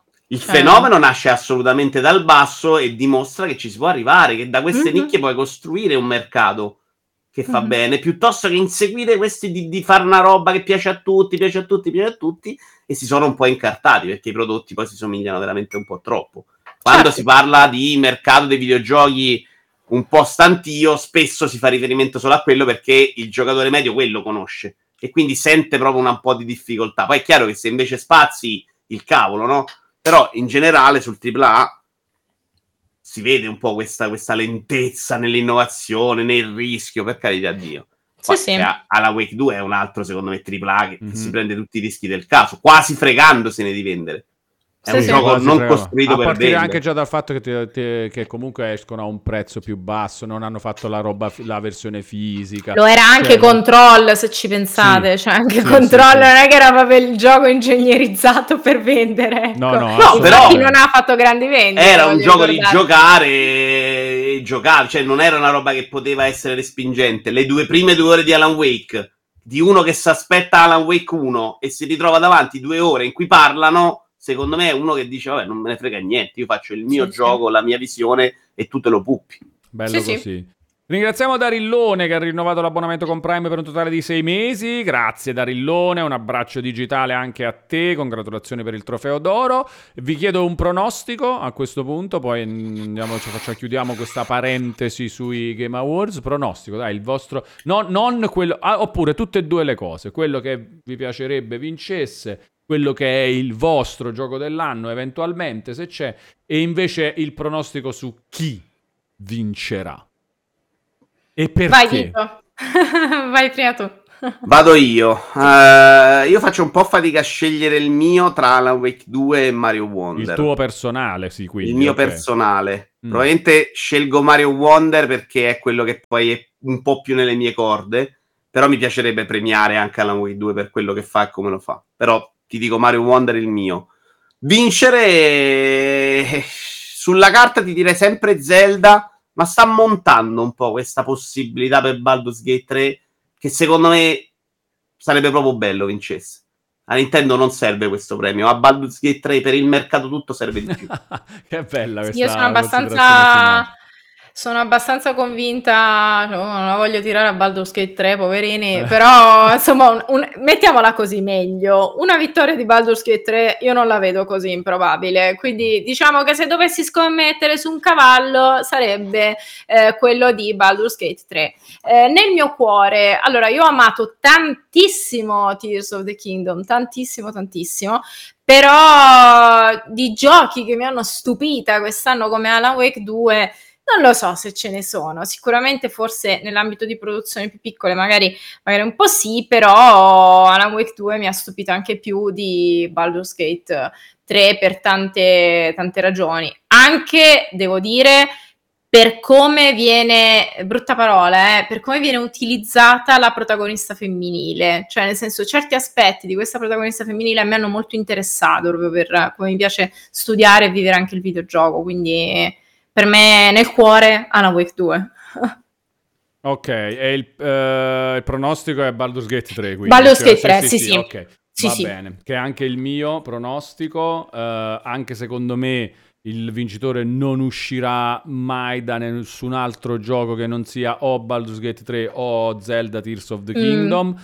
Però secondo me sarà Baldur's Gate 3 perché anche ai Game Awards fa più piacere che vinca Baldur's Gate 3, nel senso mm-hmm. proprio per, come dire, mm, l'immagine del, del premio proprio, sì. cioè de, del, dell'organizzazione, eccetera, è più bello che vinca Baldur's Gate 3 e non di nuovo Zelda. Anche perché secondo me, sinceramente, è un po' di nuovo Zelda, eh? cioè, total, cioè una roba in, completamente diversa come idea, sulla base però di, di quella di Breath of the Provocatoriamente Wild. un po' affine a Resident Evil 4, nel senso come concetto. Ovviamente te lo dico in maniera provocatoria, però... Sì, sì, sì, Ok, sì, assolutamente. Okay. Diciamo Zelda, questo Zelda dipende anche un po' dall'approccio che c'avevi dentro. Per me è stato proprio un seguito di Breath of the Wild quasi uno a uno, perché la parte mm-hmm. di costruzione l'ho un po' ignorata se mm. ti facevi prendere da quella era quasi un'altra serie. Cioè sì, io mi sono fatta prendere, quindi per me è stata un'esperienza completamente diversa. Esatto, e mi sono tanto. anche fatta trascinare dalla trama. Tra l'altro ne ho parlato anche in uno speciale che ho scritto proprio su Zelda. Eh, però anche diciamo dal, a seconda del tuo coinvolgimento verso Zelda e verso la trama, il gioco poteva cambiare molto, insomma, sbloccava poi un oggetto particolare. Eh, nel mio caso l'ho sbloccato all'inizio perché ero tipo, oh mio Dio, dov'è Zelda? Voglio scoprirlo subito. E quindi bella anche questa cosa che ci sia stato più focus rispetto a Breath of the Wild sulla narrativa, secondo me. Allora, c'è una riflessione molto interessante di Passerotto che fa notare che sono tutti seguiti, non c'è mm. nessuna eh, IP originale, nessuna roba nuova, sono tutti seguiti proprio, seguiti. Cioè, Mario Wonder è un seguito, Mario... però. Eh, eh. Beh, è un, è un. Ma ti dirò, sai che anche Alan Wake. Ah, quello io pensavo a quello, che Alan Wake no, 2, per però, me, secondo me è una roba proprio... un po' nuova, no? E... Sì, ma guarda che anche Mario Wonder è... Però Mario si ancora su un immaginario, però... cioè... Eh sì, senso... chiaro, l'IP, mm. l'IP non ce n'è una esatto. nuova. Però seguiti neanche troppo, secondo me, sai, almeno sì. due, secondo me, proprio sì. abbastanza. Probabilmente. Seguiti con Guizzo, dai. Spider-Man 2 è nettamente seguito, Resident Evil 4 è remake di seguito, naturalmente. Anche se era rivoluzionario all'epoca Resident Evil 4, eh, però eh, questo ne no. è comunque il remake. E poi è un seguito di Resident Evil 2 e Resident Evil 3 remake a sua volta, eh, perché comunque quelli poi sono stati fatti, diciamo, modernizzati in modo da abbassare lo stacco che c'era all'epoca tra il 4 e i, pre- certo. e i predecessori. E, mh, e, invece sì, no, gli altri, dai, ci sono alcuni, anche Zelda se vogliamo introduce un sacco di robe nuove, Mario Wonder sarà... Che i P nuove erano uscite fortissime quest'anno, Starfield. Starfield che però anche quelli io, cioè quello è nuovo, l'IP è nuova solo perché il, cioè, il nome è diverso, però in realtà è la roba di Bethesda Game Studios. Eh. Però l'IP, l'IP era nuova. Eh, vabbè, ho capito. Era, era uguale il gioco. Ma Secondo me Nintendo più... potrebbe fare, metteva uno che si chiama Pasquale invece di Mario. Eh sì, eh, era che... altro già, cioè, sono d'accordo con te infatti che, che è più, più, Mario Wonder, gioco sì, nuovo sì, di Starfield. Starfield è la roba Bethesda Game Studios. Però il tema è diverso, personaggi diversi, secondo me ci sta. No, no, Poi, grossa, altra roba grossa oltre Starfield, il 9P quest'anno, no. Lies of P. Ah, ok. no, non lo so. No, no, ci sta, Vabbè, perché no? Ci può stare, sì, assolutamente. Però perché anche no? lì è IP nuova, ho capito. Sicuramente è l'IP nuova ed è anche di una software house nuova. Però, cosa, cioè, è, è, è tipo, prendiamo la formula dei Souls-like di From Software e Poi il discorso Starfield noi. che facevi, cioè alla fine con esatto. un prodotto inquadrato in una determinata maniera. Sì, eh, sì, sì, certo. Vabbè, certo. che è una cosa, cioè ovviamente non è che uno può pretendere di avere originalità da ogni pa, però insomma... Non c'è niente di male, cioè non è che stiamo dicendo che fa schifo l'Eyes of P, poverino, cioè assolutamente no. È una riflessione ovviamente. Assolutamente, assolutamente. Certo è vero che nel mondo indie magari, ecco, eh, di, di, novità proprio un po' su tutti i fronti, cioè nel, nel IP, immaginario anche sì. idee di gameplay, eccetera, ne trovi molto più facilmente e molto più spesso. Il discorso che facevo appunto sul manifesto, su quel pezzo su Final Fantasy XVI che stavi leggendo, il discorso era precisamente questo. E, e, quindi di qui sempre l'invito a vivere, comunque esplorare anche questo tipo di produzioni, non affissarsi appunto eh, sulla solita roba. Io devo dire, finora sicuramente lo recupererò in futuro. Sono una grande appassionata per dire di Oblivion, Skyrim e tutte cose. Eh, ah, però sì. finora non ho avvertito, per esempio, l'esigenza proprio bruciante di giocarmi Starfield, eh, quella di giocarmi South Sea Chronicles, sì, perché ero super curiosa. Quindi chiamatemi strana, però per me è così, insomma. Colocasia ricorda Atomic Heart, secondo me invece ci stava di brutto nei 6 al posto di Resident Evil 4. Mm. adesso che me lo ricordi, e non sono uno di quelli che l'ho apprezzato particolarmente, mm. ma per immaginario, per cose che provo a fare, secondo me è incredibilmente più di Resident Evil 4. Mm.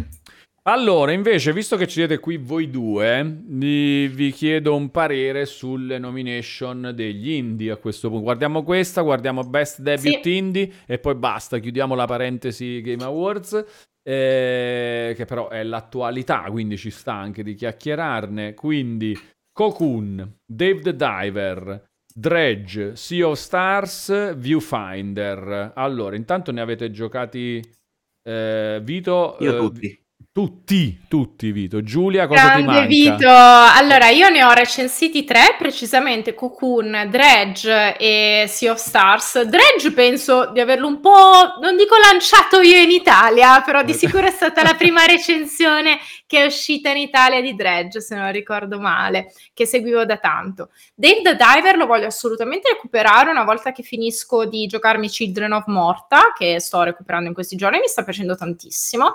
E Viewfinder anche lo devo assolutamente recuperare, lo farò con molto piacere, me ne hanno parlato molto bene di entrambi. Quindi... Allora, Viewfinder è quello che ho provato pure io, che devi togliere, prendi la foto e la metti sì, in sì. un pezzo di roba, ok. Sì. E sì, sì, sì. E vabbè, qua stessa cosa, pronostico e qual è il vostro preferito? Vai Vito.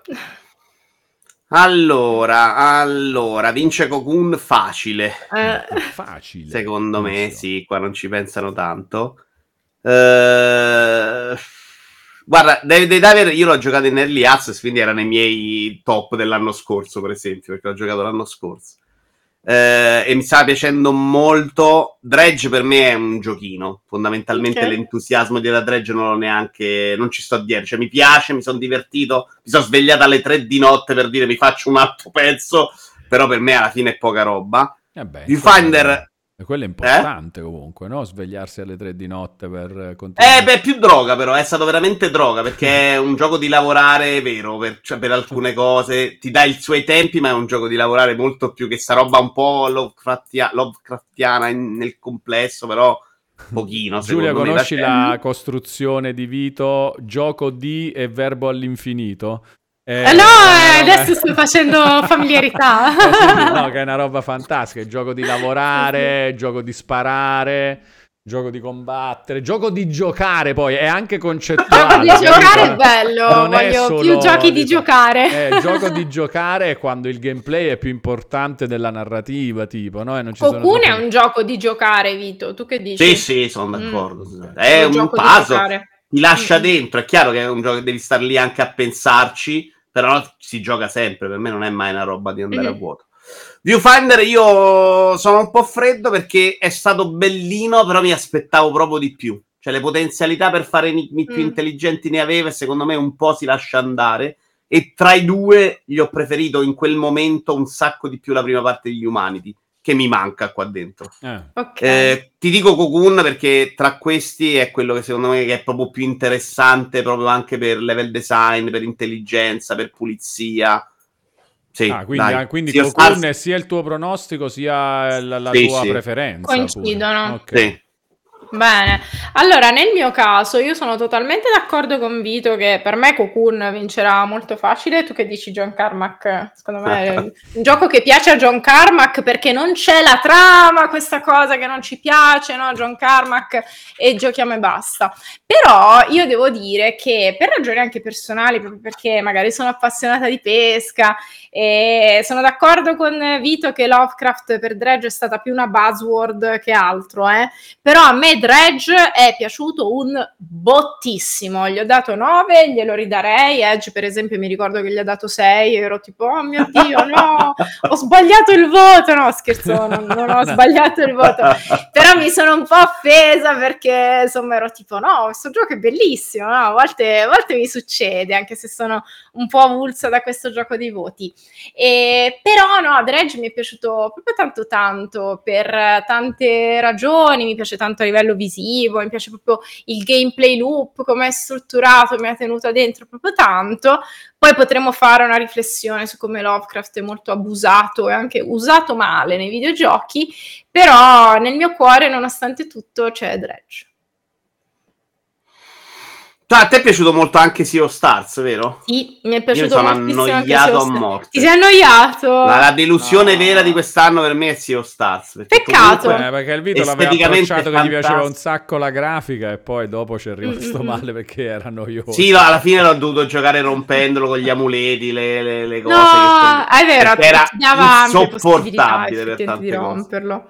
Sì, sì. No, a me è piaciuto tanto e mi è piaciuto molto anche perché a me il sistema per dire alla Mario e Luigi Superstar Saga, no? Del tempismo, a me piace un botto. Tra l'altro c'è anche in uh, Thirsty Suitors, sono più dei quick time event, eccetera.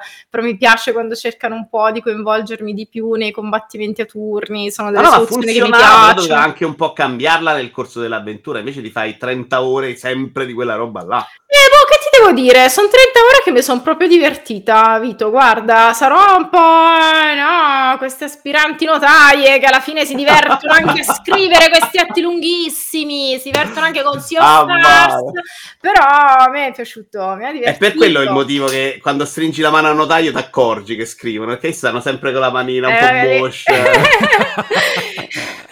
esatto, esatto. No, no, e quindi sì, per me Viva Sea of Stars non mi sono piaciuti per niente. Ti dico, Vito, i due protagonisti per me proprio una roba non pervenuta e invece no, altri personaggi mi sono piaciuti decisamente di più. A me era successo anche con Chain Decos, una cosa simile. Quindi... Io non l'ho giocato quello. Eh, che ti sei perso, che ti sei perso. Mi hanno detto tutti subito. che è il più bel JRPG degli ultimi anni. Pure quello l'ho recensito, l'ho recensito su Every gli ho appioppato, se non ricordo male, un 9,5, decisamente altisonante, glielo riappiopperei, eh, secondo me veramente cioè una roba super forte, a livello visivo meno impattante, meno bello di Sea of Stars, quello che vuoi, però per me le soluzioni che ha trovato questo sviluppatore tedesco Mattias Linda per i combattimenti sono fulminanti, mi è piaciuto tantissimo. 9,5 confermato.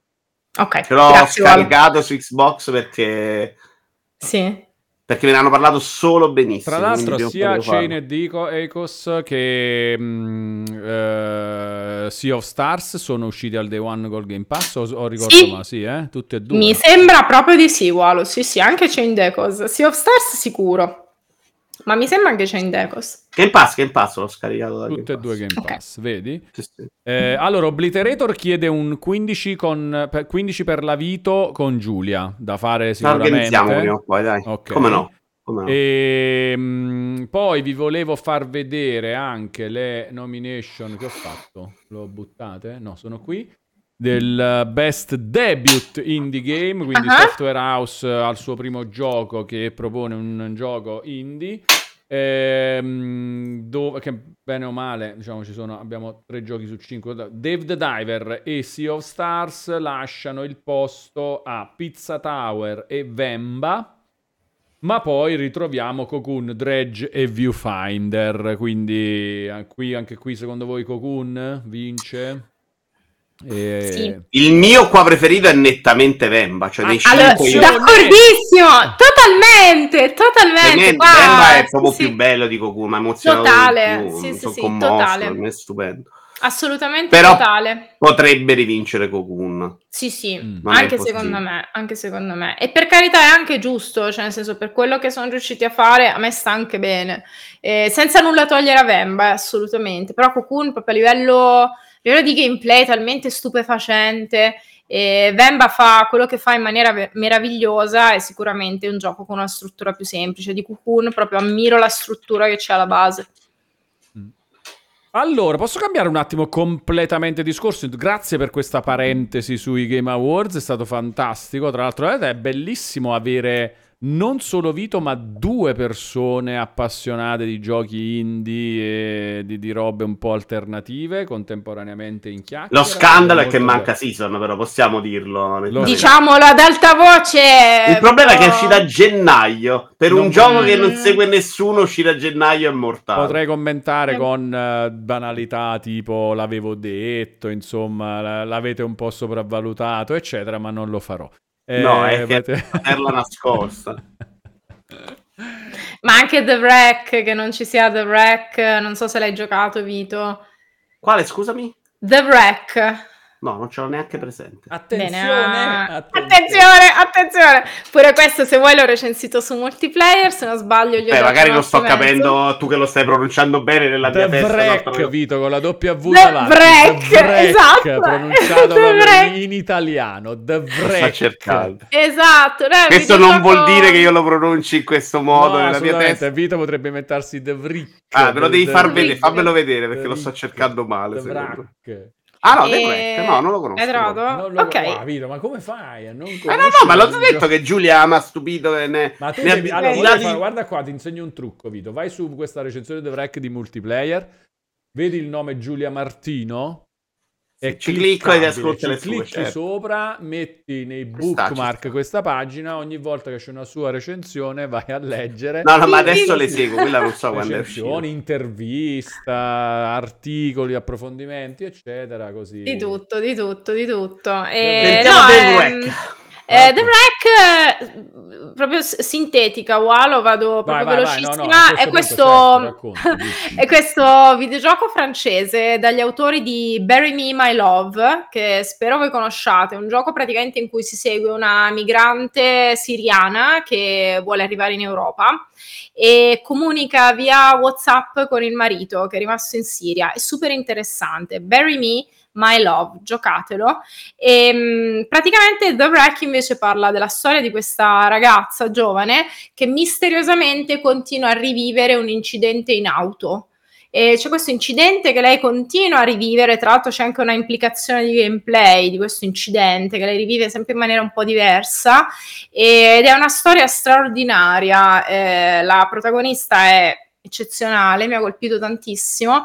È un gioco assolutamente da recuperare, purtroppo ha venduto molto poco, infatti il creatore ha anche scritto un lungo post, eh, non lamentandosi di non aver venduto il gioco, ma insomma facendo una riflessione comunque anche sul mondo dello sviluppo indie, su cosa vuol dire fare questo tipo di prodotti e sul loro reach verso il pubblico che non è sempre quello auspicato.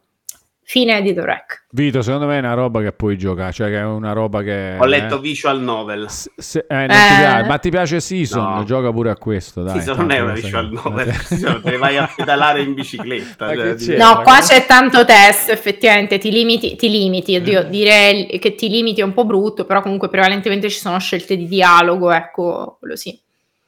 Invece io non ho ancora finito, l'avevo iniziato, però non mi era parso un granché d'ordogne. Quello sei riuscito a giocarlo? Sì, l'ho recensito. Eh, sì, sì, tutto, Giulia, è incredibile. no, l'ho recensito e non, non, è che mi è piaciuto tanto, cioè non, non, è male, mi sembra di avergli dato boh, un 7, 7 e mezzo, eh, che comunque per me è un ottimo voto, eh, però secondo me cioè, mi aspettavo un po' di Attenzione, più. Attenzione, 6 e mezzo. A 6 e mezzo, ok, vedi, non mi ricordo neanche i voti che do. Ragazzi, la mia credibilità precipita però insomma, sì, sei e mezzo è anche un voto giusto. Brava Giulia del passato. Ecco. E, e, quindi mi do un 5 da sola e Dordogne sì, un po' di potenziale sprecato. Bello esteticamente e poco altro. Questo è uno di quelli che ho aspettato tanto. Sì, questo quando, era... quando, l'abbiamo visto in non mi Bravo. ricordo quale show era molto carino graficamente, sì. però vabbè. Niente, sì, Vito, sì. bocciato da... No, bocciato no, sì, sì, io, a malapena promosso da Giulia non ci basta. Non ci eh. basta, non ci, ci basta, vogliamo di più. Va bene, dicevo, posso cambiare completamente argomento, visto Vai, che mh, mm, eh, volevo approfittare di Giulia, che è una roba a cui tiene tantissimo e poi la vedo molto spesso, eh, ahimè, invischiata in situazioni pure un po' antipatiche così. Eh, parliamone di un po' così, vorrei, volevo chiedere a Giulia com'è, a che punto siamo, secondo te, con... Ehm, come dire, la percezione collettiva dell'esistenza della donna nel, nella chiacchiera sui videogiochi, nel, nella passione per i videogiochi in generale.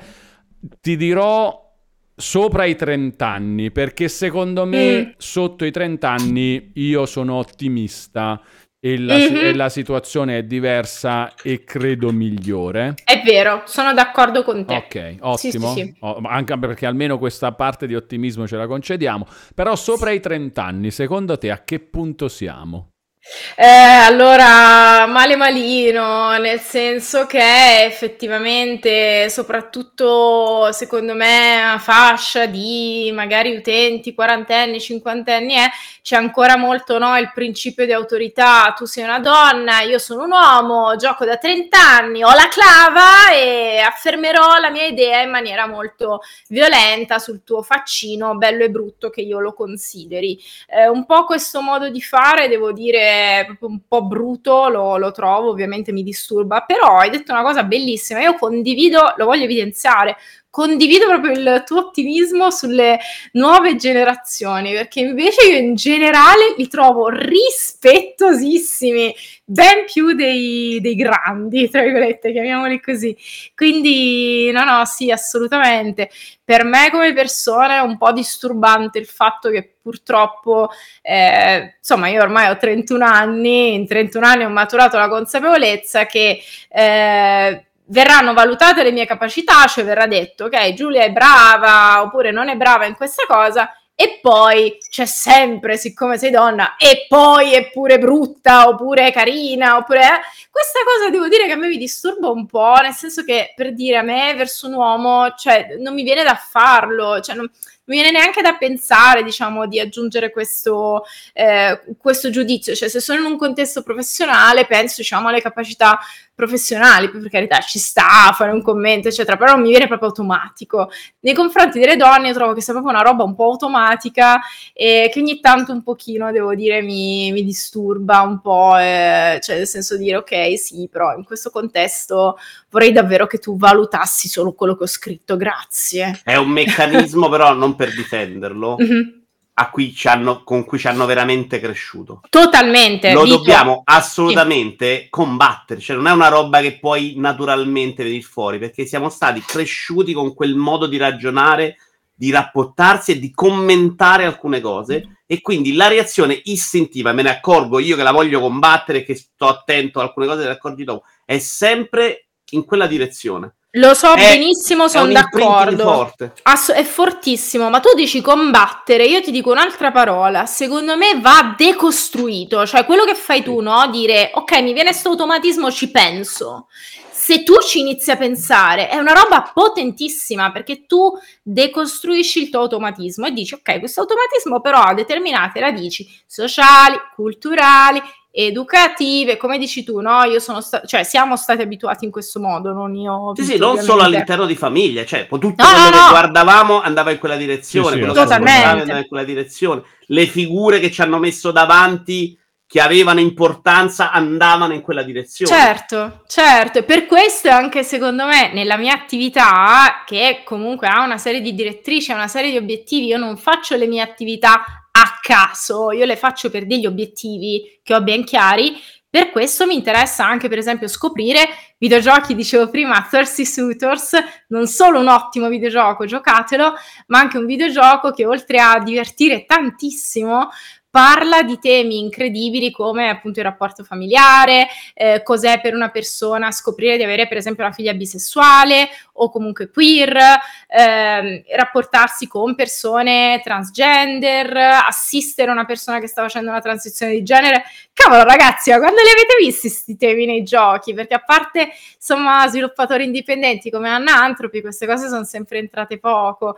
Eppure se ne può parlare, possono essere robe fighissime che appunto ci aiutano anche a decostruire no, dei nostri automatismi, tipo ah, il protagonista è un maschio bianco che spara eh no, invece c'è grande ricchezza no? nel, nel, videogioco, non c'è solo il maschio bianco che spara, eh. può essere una Secondo me bisogna partire dal presupposto che c'è un errore di fondo e quello non ci arrivano tutti, cioè se parti da quello poi vai a decostruire, però devi capire che abbiamo sbagliato in passato, se no l'atteggiamento se non capisci quello è adesso mettono tutti omosessuali nei film esatto. per fare spettacolo. La che politica, anche, no? Eh, sarà anche sicuramente una componente, no? Non voglio escludere che oggi però se capisci che c'è stato un errore in cui li abbiamo ignorati e, e, e nella nostra testa di quell'epoca era una roba che era un, quasi inesistente, no?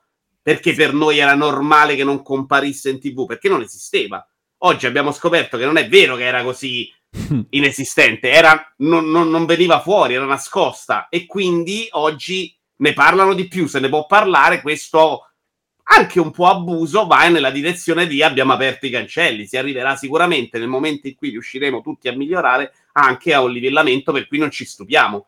Perché poi me ne rendo conto che anche su quello faccio fatica. Quando vedo un bacio tra uomini in una serie TV, dico, e forse l'hanno messi. Però dico, ma quando si sono baciati per cento anni un uomo e una donna, non me lo sono posto il problema.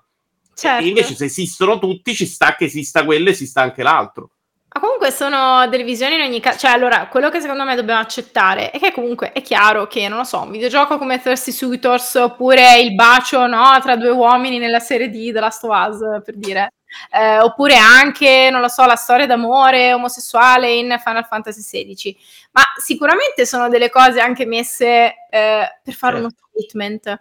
E non c'è niente di male, spoiler ragazzi, cioè assolutamente non c'è nulla di male, eh. Eh, perché è importante anche fare certi statement, perché oggi sono statement, domani per fortuna potranno essere la normalità. La normalità, esattamente. Capito? Sì, ok. Sì. No, infatti ti volevo chiedere anche questo, questo, di questo aspetto qua. Allora, intanto ci arriviamo anche da Winner Baco che ci ricorda, mm. dice, non spoilerò niente, ma questi temi che hai citato, parlando dei temi trattati in Thirsty Suitors, ci sono anche in Spider-Man 2, tra parentesi okay. seriamente, ed è vero, posso confermare, ci sono alcuni di questi temi, sono un po' sotto forma di statement, anche lì secondo me, però mm. sono, io sono d'accordo al 100% con la cosa che dici, che va benissimo così, anzi è proprio, secondo me, è come quando devi opporre un certo tipo di reazione contraria a un qualcosa che non va bene, no? E quindi un po' devi... Un po devi come dire, fare qualcosa in più di quello che ti verrebbe normalmente di fare, perché altrimenti non esci da una situazione che non è positiva in generale. Che non è equilibrata. Che non è equilibrata, esattamente. Quindi devi opporre una resistenza maggiore oppure fa- spingere con più forza, eccetera. Esatto. Ci sta assolutamente, sono d'accordo. Esatto, è una cosa che il movimento femminista, assolutamente, anzi i movimenti femministi ce ne sono tanti, molto variegati,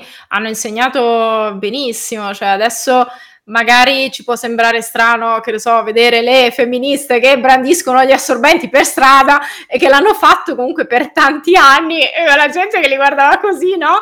Però poi certe cose magari si sono normalizzate, abbiamo ottenuto determinati diritti super importanti, eccetera.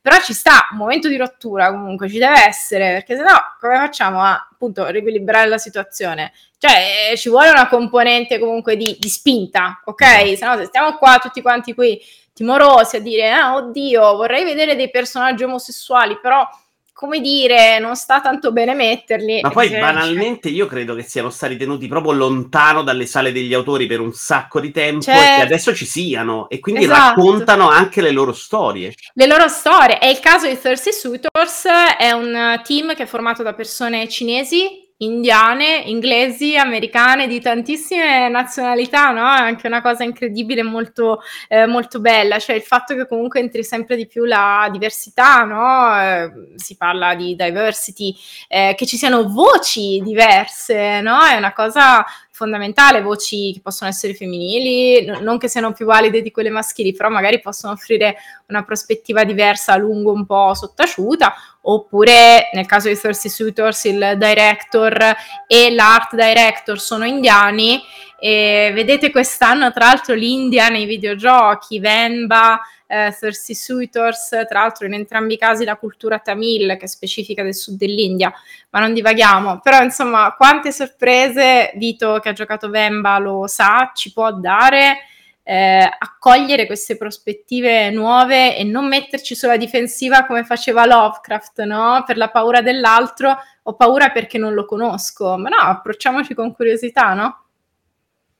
Assolutamente, assolutamente. Impariamo, dice Passerotto, anche a non essere d'accordo, ma ad accettare le cose. Non deve andare tutto come vogliamo noi. Questo è un, una sottoquest della cosa, secondo me anche abbastanza importante effettivamente, sì. perché un po' a volte viene a mancare come cosa. Oggi guardavo un video di non mi ricordo chi, purtroppo eh, che faceva, eh, che, che pa- commentava una, una, serie di lamentele da parte di molti videogiocatori sul fatto che diversi protagonisti, anzi in particolare diverse protagoniste di serie mm. di videogiochi eh, avevano ricevuto un trattamento di peggioramento della loro estetica. Mm. Eh, non so se voi. Io, mm, io non mi, so, io mi, mi, ricordo di Aloy quando uh-huh. fu presentato Horizon Forbidden West.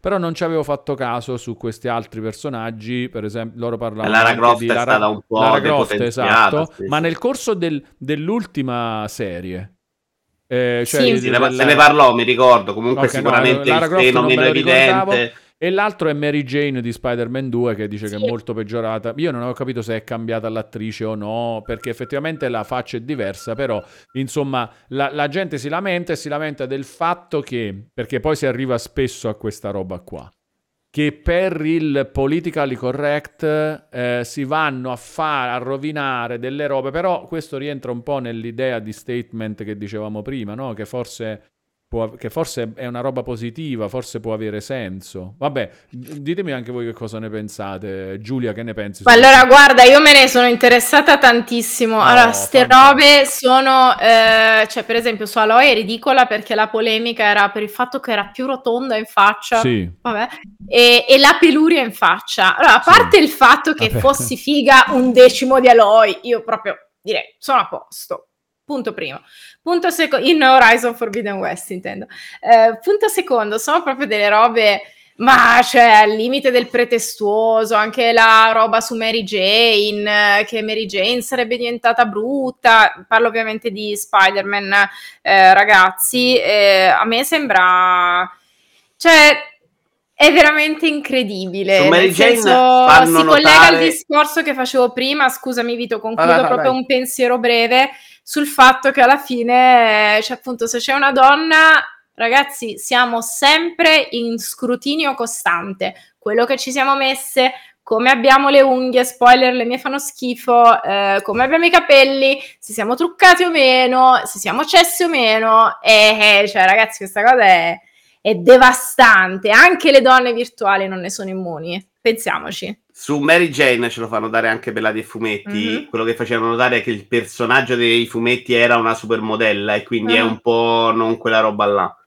Sì, sì no, sì. però al di là, vabbè, però qua è stato riscritto il personaggio, è, è un universo alternativo quello dei, dei, videogiochi, anche Peter Parker è molto diverso, anche eh, Miles Morales è diverso da quello dei, dei fumetti, volendo, forse Mary Jane lo puoi notare di più per questo, ma la gente diceva che è peggiorata proprio dal primo al secondo episodio ah, di Spider-Man, sì, capito? Sì, Un po' come è successo ad Aloy, era quella... Esatto, quella... era proprio quello il, il, focus.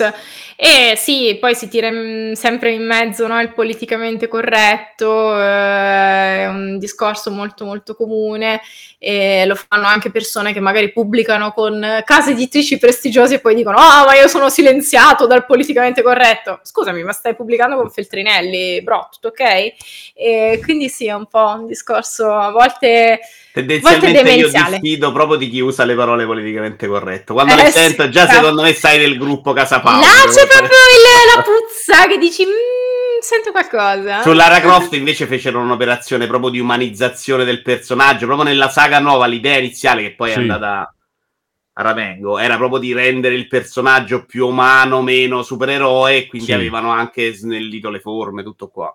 no, sì, però, però poi lì è cambiato, loro facevano notare nel video dal secondo al terzo episodio della nuova ah, serie è peggiorata. Okay. Sì, comunque veramente si vanno a notare anche eh, delle eh, Ribadisco, i peli della faccia sì. di Aloy con un sì, grado proprio di un grande zoom. incremento di realizzazione tecnica avere i peli della faccia quando prima non c'era. Eh, spoiler, ce, ce li abbiamo. Esistono. Eh, so che esatto. ci, ci, sono.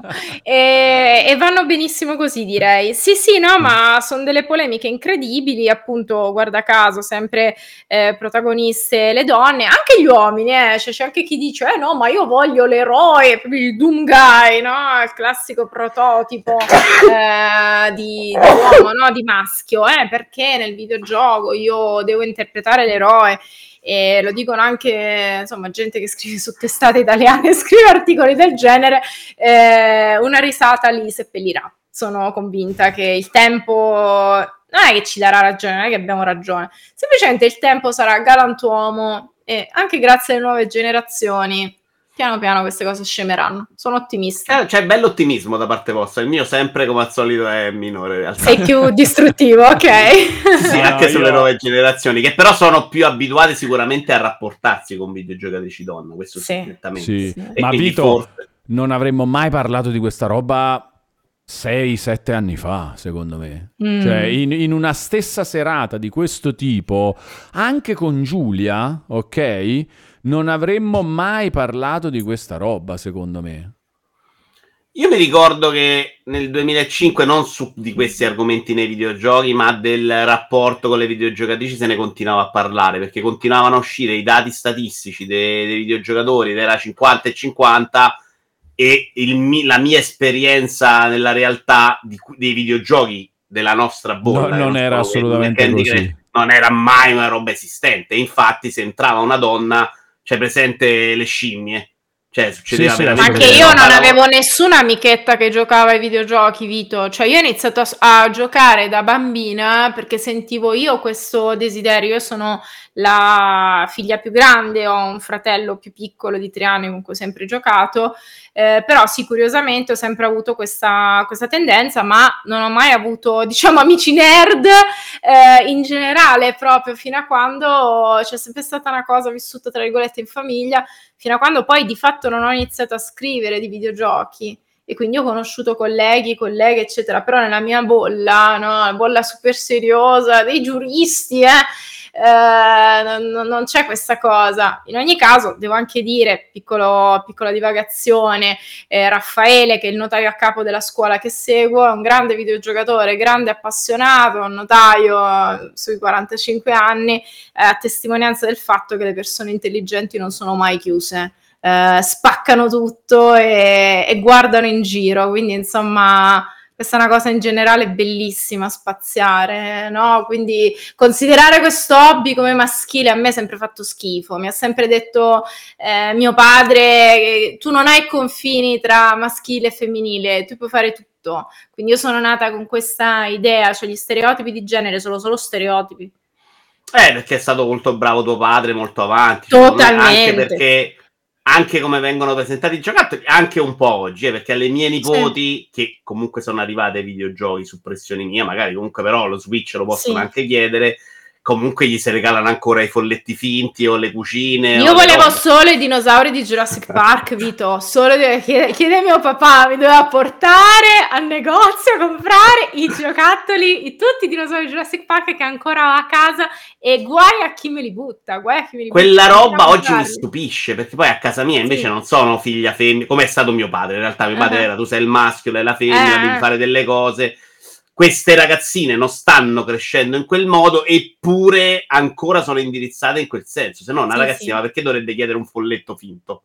Certo, cioè, no, no, no. E invece la, ancora con la pubblicità nella direzione di spingerla ancora in, que- in quella No, no, la famiglia è la cosa più importante che ti dà comunque un'impronta, una direzione. Per me è stata fondamentale, cioè questa apertura mentale dei miei genitori è stata la salvezza per tutto. Cioè, io quando giocavo ai videogiochi mi prendevano sul serio, smettevano là, guardavano, si interessavano, dicevano, ah, ma che cos'è questo?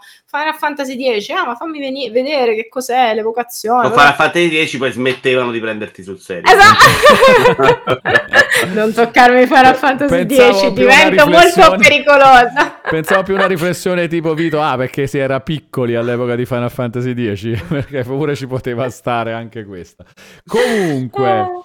Eh... Vabbè, ma io e Giulia siamo giovani, sei tu quello. Hai ragione, hai ragione, scusa, eh, eh, hai ragione, hai ragione, hai ragione, hai ragione, assolutamente, assolutamente. Siamo, eh, siamo ma lì. Poi, no, no, ma per carità, ma poi io vi capisco perfettamente, essendo giovane pure io. Allora, um, vabbè Vito, no, scusami, come al solito lascio a te la chiusura, se vuoi, non lo so, chiedere qualcos'altro a Giulia, eccetera, prima di salutarci, la domanda che eh, avevi là e non sei riuscito a fare. Eh. No, non ce l'ho, l'abbiamo fatta e voglio tornare sui giochi, perché Giulia è fantastica allora, proprio di giochi giocati. Sono Cosa d'accordo al 100%. Di più in questo momento. Vai. Cosa aspetto atteso, proprio, sì. senza un particolare ordine, no, diciamo, temporale? No, sì, sì, sì, così in generale. Ok, allora, guarda, la domanda mi coglie un po' di sorpresa perché io vado su orizzonti molto, molto brevi. Tipo tra qualche giorno voglio giocare The Last Faith okay. che è un Metroidvania. A me piacciono molto, molto i Metroidvania in generale come, come, genere. Sono anche curiosa per dire a marzo su Princess Peach. Lo so che molti non lo stanno tenendo d'occhio. Mi interessa vedere un attimino come faranno Peach, forse giusta, adesso che non attacca con le emozioni, che si mette a piangere, insomma, qualcosa di fatto un po', un po meglio. E, ehm, e poi fammi pensare che cos'è che esce nei prossimi eh, mesi. Allora, io voglio vedere assolutamente Radio the Universe, ma l'ho detto prima. Sì, sono un po' disordinata, cioè non è che vivo tanto di hype. Ah, Silksong, no, cavolo, su Silksong vivo totalmente di hype. Te lo aspetti domani, domani c'è eh, l'Indie World. Proprio. Madonna, quanto lo vorrei, però Indie World no, di 20 no. minuti, boh, non lo so, cioè mm, un po' Secondo breve. è diventato il gioco mm. da show delle tre importanti. Eh, esatto, oramai sì, ho un po' paura che sia così, però no, Silksong tantissimo, sono una grande appassionata appunto di Metroidvania, dice, dicevo, e di Hollow Knight in, uh, in, particolare. Ora che sono andata in Giappone ho comprato i tarocchi, tra l'altro sono super carini, sono tante cose carine collegate a Hollow Knight. Quindi dai, direi Silksong, diciamo Silksong. Va bene, però io mi prendevo anche The Last Fate assolutamente. Eh. Dai, eh, bene. Sì, Speriamo e... che sia bello. Allora, Vito, Giulia è la nuova Joe Pep. Madonna. Cioè, che conoscenza di. Troppo severo, aspetta, contestualizza. No, perché sennò. Eh... lo sai che io. Cioè, è un onore proprio. Eh, è un onore. Super esperto di giochi indie, con attenzione alla cosa, anche... ma anche un po' la roba di dire: ma tanto io non è che ho aspettative chissà a lungo termine, così eh. voglio giocare robe concrete. In questo anche un po' sì, di Vito Juvara, eh, ci mettiamo. Eh, bello, bello, chiacchiera fantastica secondo me questa qua. Vito, questa devi vedere di aggiustare la roba del podcast così la fai finire. No, ma io lo faccio e lo carico. Il problema, tu me lo dici così, sono morei. Io sono no, cinque no. giorni e sono in ansia infastidito da questa cosa perché non riesco a... No, no, vabbè, ma ci sono i modi per chi si fosse connesso in ritardo, magari chi è arrivato adesso, eh, tipo Obliterator 75, no, non lo so, però Obliterator 75 no, Obliterator hai giocato pure. Blasphemous 2? Non ancora, però ho visto che è in sconto del 20% su Nintendo Switch, quindi mi stava tentando. Adesso sai che recensisco tante cose, mi sono disabituata a ah, comprare a i giochi, sì, quindi sì. sono diventata di una tirchieria, ragazzi, imbarazzante, vergognosa. Cosa, sì, eh, e quindi però la voglio assolutamente recuperare, avevo giocato il primo, voglio giocare anche il secondo. Ok, dicevo, quindi per chi si è connesso in ritardo, questa, avete capito quanto può essere chiacchier- eh, chiacchierante questa interessata, stavo dicendo, eh, e, e la lascio così. Quindi ve la recupera, potete recuperare tutta sul canale YouTube Walone Indifferita, sui podcast di Vito Juvara, eh, qua su Twitch nelle, nelle, repliche e quindi insomma i modi non vi mancheranno, Caraibi Cap Comics Caraibi Caf Comics, ciao. Vito ha ultimamente a gravi pecche lato regia, dice Cap. Non so perché esatto, è, è, l'attacco, è l'attacco. E poi Giulia ha meno entusiasmo con Cap Comics. Cioè, no, va bene fingere che Joe Pep non è un insulto, ma Cap meno. Eh. Aspetta, Dai, vuole, vuole, anche fare una Pep, domanda. Chiudiamo, chiudiamo, allora con la domanda di Cap a Giulia. Sentiamo, per rovinare tutto, sentiamo. per riportare il livello basso. Vabbè, ci sta. Vedi che puoi fare, Cap. Di la tua minchiata su Lukaku e ti, ti, tal- ti tolgo dal canale, te lo giuro. Vabbè, ma adesso deve scrivere, quindi arri- arriverà dopo eh, domani. Oh. Tanto la, la vuole porre la domanda Giulia, lui. non vuole farla, vuole porla. Eh certo, vabbè, va pone, bene, va bene, noi siamo, eh. siamo, qua, io e il super fungo, ti aspettiamo. Ecco. Nel frattempo che arriva la domanda a Giulia, ricordo sì. anche a tutti che domani alle... domani che cos'è? Martedì, domani dopo pranzo, mm-hmm. quindi domani non c'è orario preciso, è dopo pranzo, ci guardiamo tutte le nomination dei Game Awards, le commentiamo, io cercherò di votare laddove non ho giochi in corso per cui dico ah, qua aspetto ancora qualche giorno prima di, di votare perché magari ci sto proprio giocando. E invece dopo domani, anzi domani sera, Vito, già ci vediamo sta, l'Indie World insieme? Do- confermato? Sì, ok. Se a te va bene, sì. Sì, allora la live comincia molto tardi domani, diciamo dopo le 15, mm. così arriviamo tranquillamente alle 18, che arriva, ci raggiunge Vito, quando vuoi, tra l'altro, Vito e ci vediamo insieme all'Indie World. Vito Iovara Show domani? No, Vito Iovara Show comunque mercoledì alle 14? Sì, sì fantastico, sì, fantastico. Sì, questo è extra quindi, dicevo, il lavoro. Questo è no, bellissimo. Tre giorni consecutivi con Vito e, e fa, intanto sottolineo tre giorni, ma non è arrivata ancora la domanda di K, eh? Abbiamo parlato di tutto, tutta la programmazione della settimana praticamente. No, lui adesso si è emozionato e non, non riesce più a scrivere. Esatto. Sta, fa, la sta correggendo. Eccola qua. Eccola. Attenzione. È arrivata, è arrivata. Vai, vai, Walo, vai. Vabbè, perché ovviamente devi cominciare ecco. dicendo in primis Giulia è una tra le migliori firme italiane. Ah, boh. Fatto sta che siamo anche d'accordo, capito? Detto questo, seriamente Cosa ne pensi del sarrismo? Ma smettila, Cap, smetti. Ora domanda del sarrismo, no? Niente. È una presa per il culo a Vito Iuara. Okay, Un pochino okay. anche a Ualone, magari. No, okay, però questo, cosa ne pensi del mercato italiano? Brutale, lato sviluppo. Ah, lato sviluppo, sì, lato brutale. Sviluppo.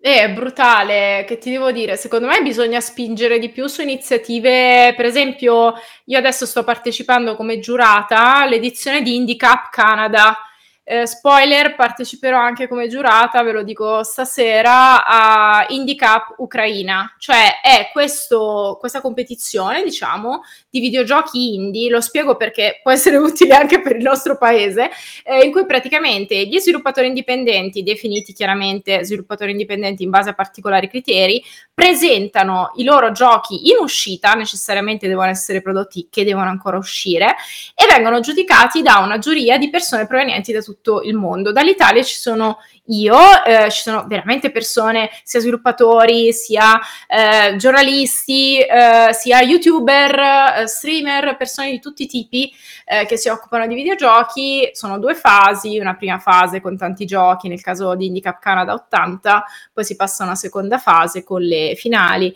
Avevamo, mi sembra, 12 giochi, ma non posso dire niente perché devono ancora uscire i risultati. In sostanza, iniziative che diano più visibilità comunque al mondo dello sviluppo italiano e diano anche comunque più possibilità, tipo lo fa Red Bull con Indie Forge, però insomma secondo me questa cosa deve essere fatta proprio su una scala più grande, coinvolgendo più studi, di mettersi in gioco e di proporre appunto i propri, i propri titoli. Poi secondo me, ecco, per gli sviluppatori una maggiore inclinazione a, a raccontarsi, cioè purtroppo nel 2023 non possiamo essere no, solo, che ne so, persona che scrive, persona che sviluppa videogiochi, eh, dobbiamo anche comunque saperci eh, promuovere, no? Un minimo, saper travalicare i confini di quello che facciamo. questa spinta, ecco, un pochettino di più da parte degli studi più piccoli. Chiaro, non parlo di Ubisoft Milano, qua stiamo facendo un discorso, credo, cap sui, sugli studi più piccoli, ecco, ci, ci vuole, secondo me. Spero di averti risposto alla tua domanda.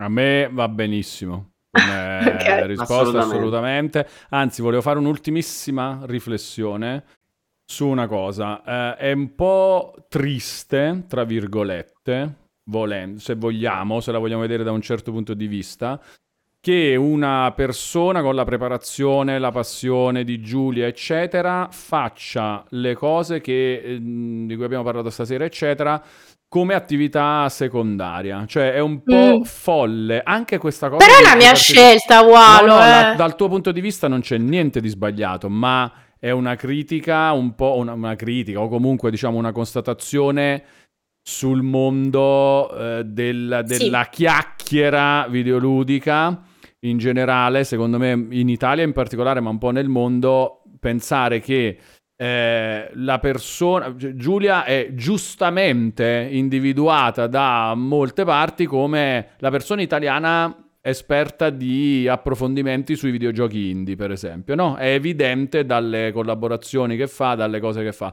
Non è folle che questa cosa non sia, non venga fuori da un, come dire, una selezione di professionisti che non mm. esistono in questo settore, capito? Mm. E deve essere Giulia che lo fa con la sua passione quando probabilmente nella vita non ne ha neanche bisogno a livello proprio professionale perché fa, si occupa principalmente di tutt'altro.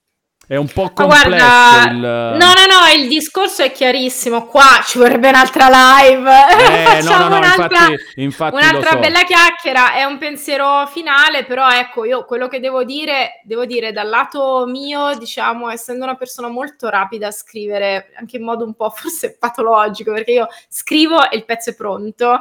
Eh, boh, la recensione è raro che io ci metta a scriverla più di un'ora, per esempio, proprio sono compulsiva. Sì. Eh, quindi diciamo che dal punto di vista economico economico vale il mio tempo, perché comunque ho delle eh, realtà con cui collaboro, che sono il manifesto, multiplayer, final round, per il mio impegno io comunque sento valorizzato il mio tempo a livello anche economico. Per me è una cosa importante comunque che il lavoro sia pagato e sia pagato il giusto. Certo. Potrebbe sicuramente essere pagato meglio, ma certo, qualsiasi lavoro in Italia, ragazzi, potrebbe essere pagato meglio. Eh? Cioè, veramente ci sono pochi lavori che sono pagati il giusto in Italia. Quindi la riflessione economica è doverosa Certo, sarebbe bello sicuramente se più persone potessero fare questo, esatto. questo lavoro come lavoro principale.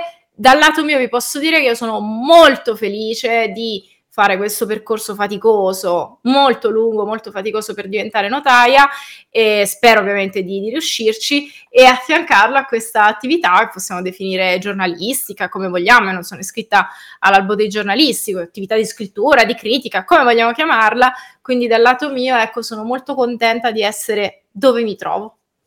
Sì, sì, sì, ma infatti io dal lato tuo non lo mettevo proprio assolutamente in dubbio, è più... È un discorso generale, assolutamente, assolutamente. che è un peccato che non ci sia, non ci siano più, magari, che ne so, vent'anni fa, in rapporto a quanto si, mm. si, si trattava l'argomento, io che ci sono stato dentro vedevo un mondo di persone che potevano fare quello nella vita tutti quelli che parlavano di videogiochi lo facevano per lavoro, fondamentalmente. Sì. Che scegliessero di farlo a tempo pieno o come collaboratori, comunque anche i collaboratori lo potevano fare in un modo che eh, fondamentalmente portavano a casa, eh, come dire, tutto quello che ti serve per, per, vivere e anche di più, anche solo collaborando. Oggi un po' meno ed è un po' un peccato. Era un una peccato, riflessione sì. su, su questo. Eh, certo. Fomento ha rinnovato l'abbonamento con Prime per un totale di 8 mesi e lo ringraziamo con un abbraccio Grazie. digitale. Grazie Fomento. E a questo punto, allora, ringrazio anche Ricky Ferro 11 che ha rinnovato l'abbonamento con Prime per un totale di 25 mesi. Grazie Ricky Ferro, un abbraccio digitale anche a te. Capcomics dice che concorda. Eh, prima con Giulia, perché dice che reputa che manchi proprio una linea comunicativa adeguata, il budget è quel che è, ma ci sarebbe davvero bisogno di agenzie verticali a questo. Da addetto ai lavori, PR sarebbe bello poter aiutare simili realtà, dice K. E poi dice concordo anche con Walone. L'editoria italiana ha fatto fuggire i reali professionisti, i migliori sono freelance per hobby. Con... Esatto, esatto, con una seconda vita, esatto. Il professionista costa, meglio far lavorare per quantità e non qualità. Esattamente, è questo quello che, che un po' mi, mi dispiace. Cioè una figura come Giulia, ma non per forza Giulia, una figura equivalente certo. a quella di Giulia, io la vorrei vedere come emergere da, eh, da un panorama che forse non esiste, che è quello di persone pagate te- per fare a tempo pieno questa roba qua. Che purtroppo, certo. secondo me, non, non, esiste più. Cioè, le conti sulle dita delle mani quelli che sono assunti e pagati per, per fare questa roba a tempo pieno nella loro vita. Va certo. bene, va bene. Eh, detto questo, io vi ringrazio. Giulia, abbiamo veramente sottratto un sacco di tempo. Grazie. No, ma che sottratto? Tutto tempo guadagnato. Dico solamente che se qualcuno avesse voglia di chiacchierare, io uso molto Instagram, che è il posto dove prevalentemente interagisco con i miei lettori, al di là dei commenti su tutti i siti per cui lavoro, dove sono sempre molto presente. E mi trovate come gamer giurista, giurista che è un po' il mio, chat, è il mio soprannome, quindi insomma ci, ci, tengo, non abbiamo chiaramente risposto magari a tutto tutto, però qualsiasi cosa, content di funghi, eh, cose del genere, mi trovate lì. Ho foto di John Carmack e John Romero, che sono due gatti e non solo due sviluppatori di videogiochi. Molto bene, quindi seguite Giulia su, su, Instagram, che è il profilo che ha detto che usa di più. Vi abbiamo fatto vedere anche come fare su multiplayer o su altri siti dove Giulia scrive. Per stalkerare ah, Giulia. Esattamente, eh. per stalkerare sia Giulia sia le cose che scrive, quindi insomma, voglio bene. Per quello, se volete invece infastidire Giulia, c'è proprio una sezione da Casa Pound, potete esatto. andare tranquillamente. Hanno il mio nome. Esatto. Inciso una, se- una sottosezione sezione dedicata a Giulia. Esatto, allora, esatto. allora, Cap Comics poi in, un, in, so, in, uno slancio di buonismo dice che alla fine vuole bene anche a Vito e ci, ci, no, fa, no, ci no, fa i complimenti per le live che organizziamo. Ah, ecco perché tira in ballo Vito, perché poi Vito è il vero organizzatore di, di queste cose. Ringrazio veramente di cuore Vito per aver pensato e invitato a, Giu- eh, Sono io che lo ringrazio. Giulia e invitato Giulia. Certo. È stata una bellissima chiacchierata. Adesso, Vito, non so come farai a superarti con uh, uno dei prossimi ospiti che Non voglio organizzare io live, parliamo. Vabbè, ma ormai hai dimostrato che. Eh, certo. dire, voglio dire, chi lo fa meglio di te dopo questa sera non, non lo possiamo sapere. Quindi non so come farai a superarti con il prossimo ospite. Basa, mi, mi, va bene anche di, di, arrivare quasi allo stesso livello, ok? Va bene anche quasi, quasi di arrivare allo stesso livello.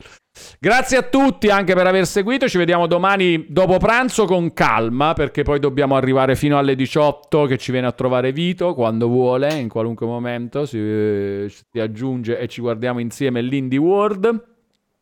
Quindi Giulia, se è di sfuggita stai guardando robe, ricordati che domani, domani purtroppo sto lavorando, domani è il mio momento di correzione compiti notarili. Ecco, la mia ecco, vita si fantastico. sposta verso altro, però sicuramente lo recupererò. Lo dopo. recupererai dopo, mm. con calma, poi ci farai sapere sì, che sì. cosa ne pensi. Certo. Va bene, grazie ancora Giulia, grazie a Vito, grazie ragazzi a ci vediamo domani. Notte. Giulia, seguitela sui suoi profili, grazie e Caraibi Ciao. a tutti. Caraibi, Caraibi, Caraibi, Caraibi. Caraibi. Caraibi. Allora, siamo ancora in audio, ho scalzato che G presidi eccetera perché mi sono dimenticato di vedere dove, da chi possiamo andare in ride, vediamo un po'. Ah, vedi c'è Simone Viking, andiamo da lui, sta giocando proprio a The Talos Principle 2, tra ah, l'altro. Ah, bello, eh, che vedi? non vedo l'ora di recuperare, il primo mi era piaciuto tantissimo. Ecco qua. Va bene, vi saluto buonanotte. ragazzi, buonanotte Vito, buonanotte, buonanotte Giulia, Caraibi, Ciao. Caraibi, Caraibi a tutti e due, Caraibi. Buonanotte. Buonanotte. Notte.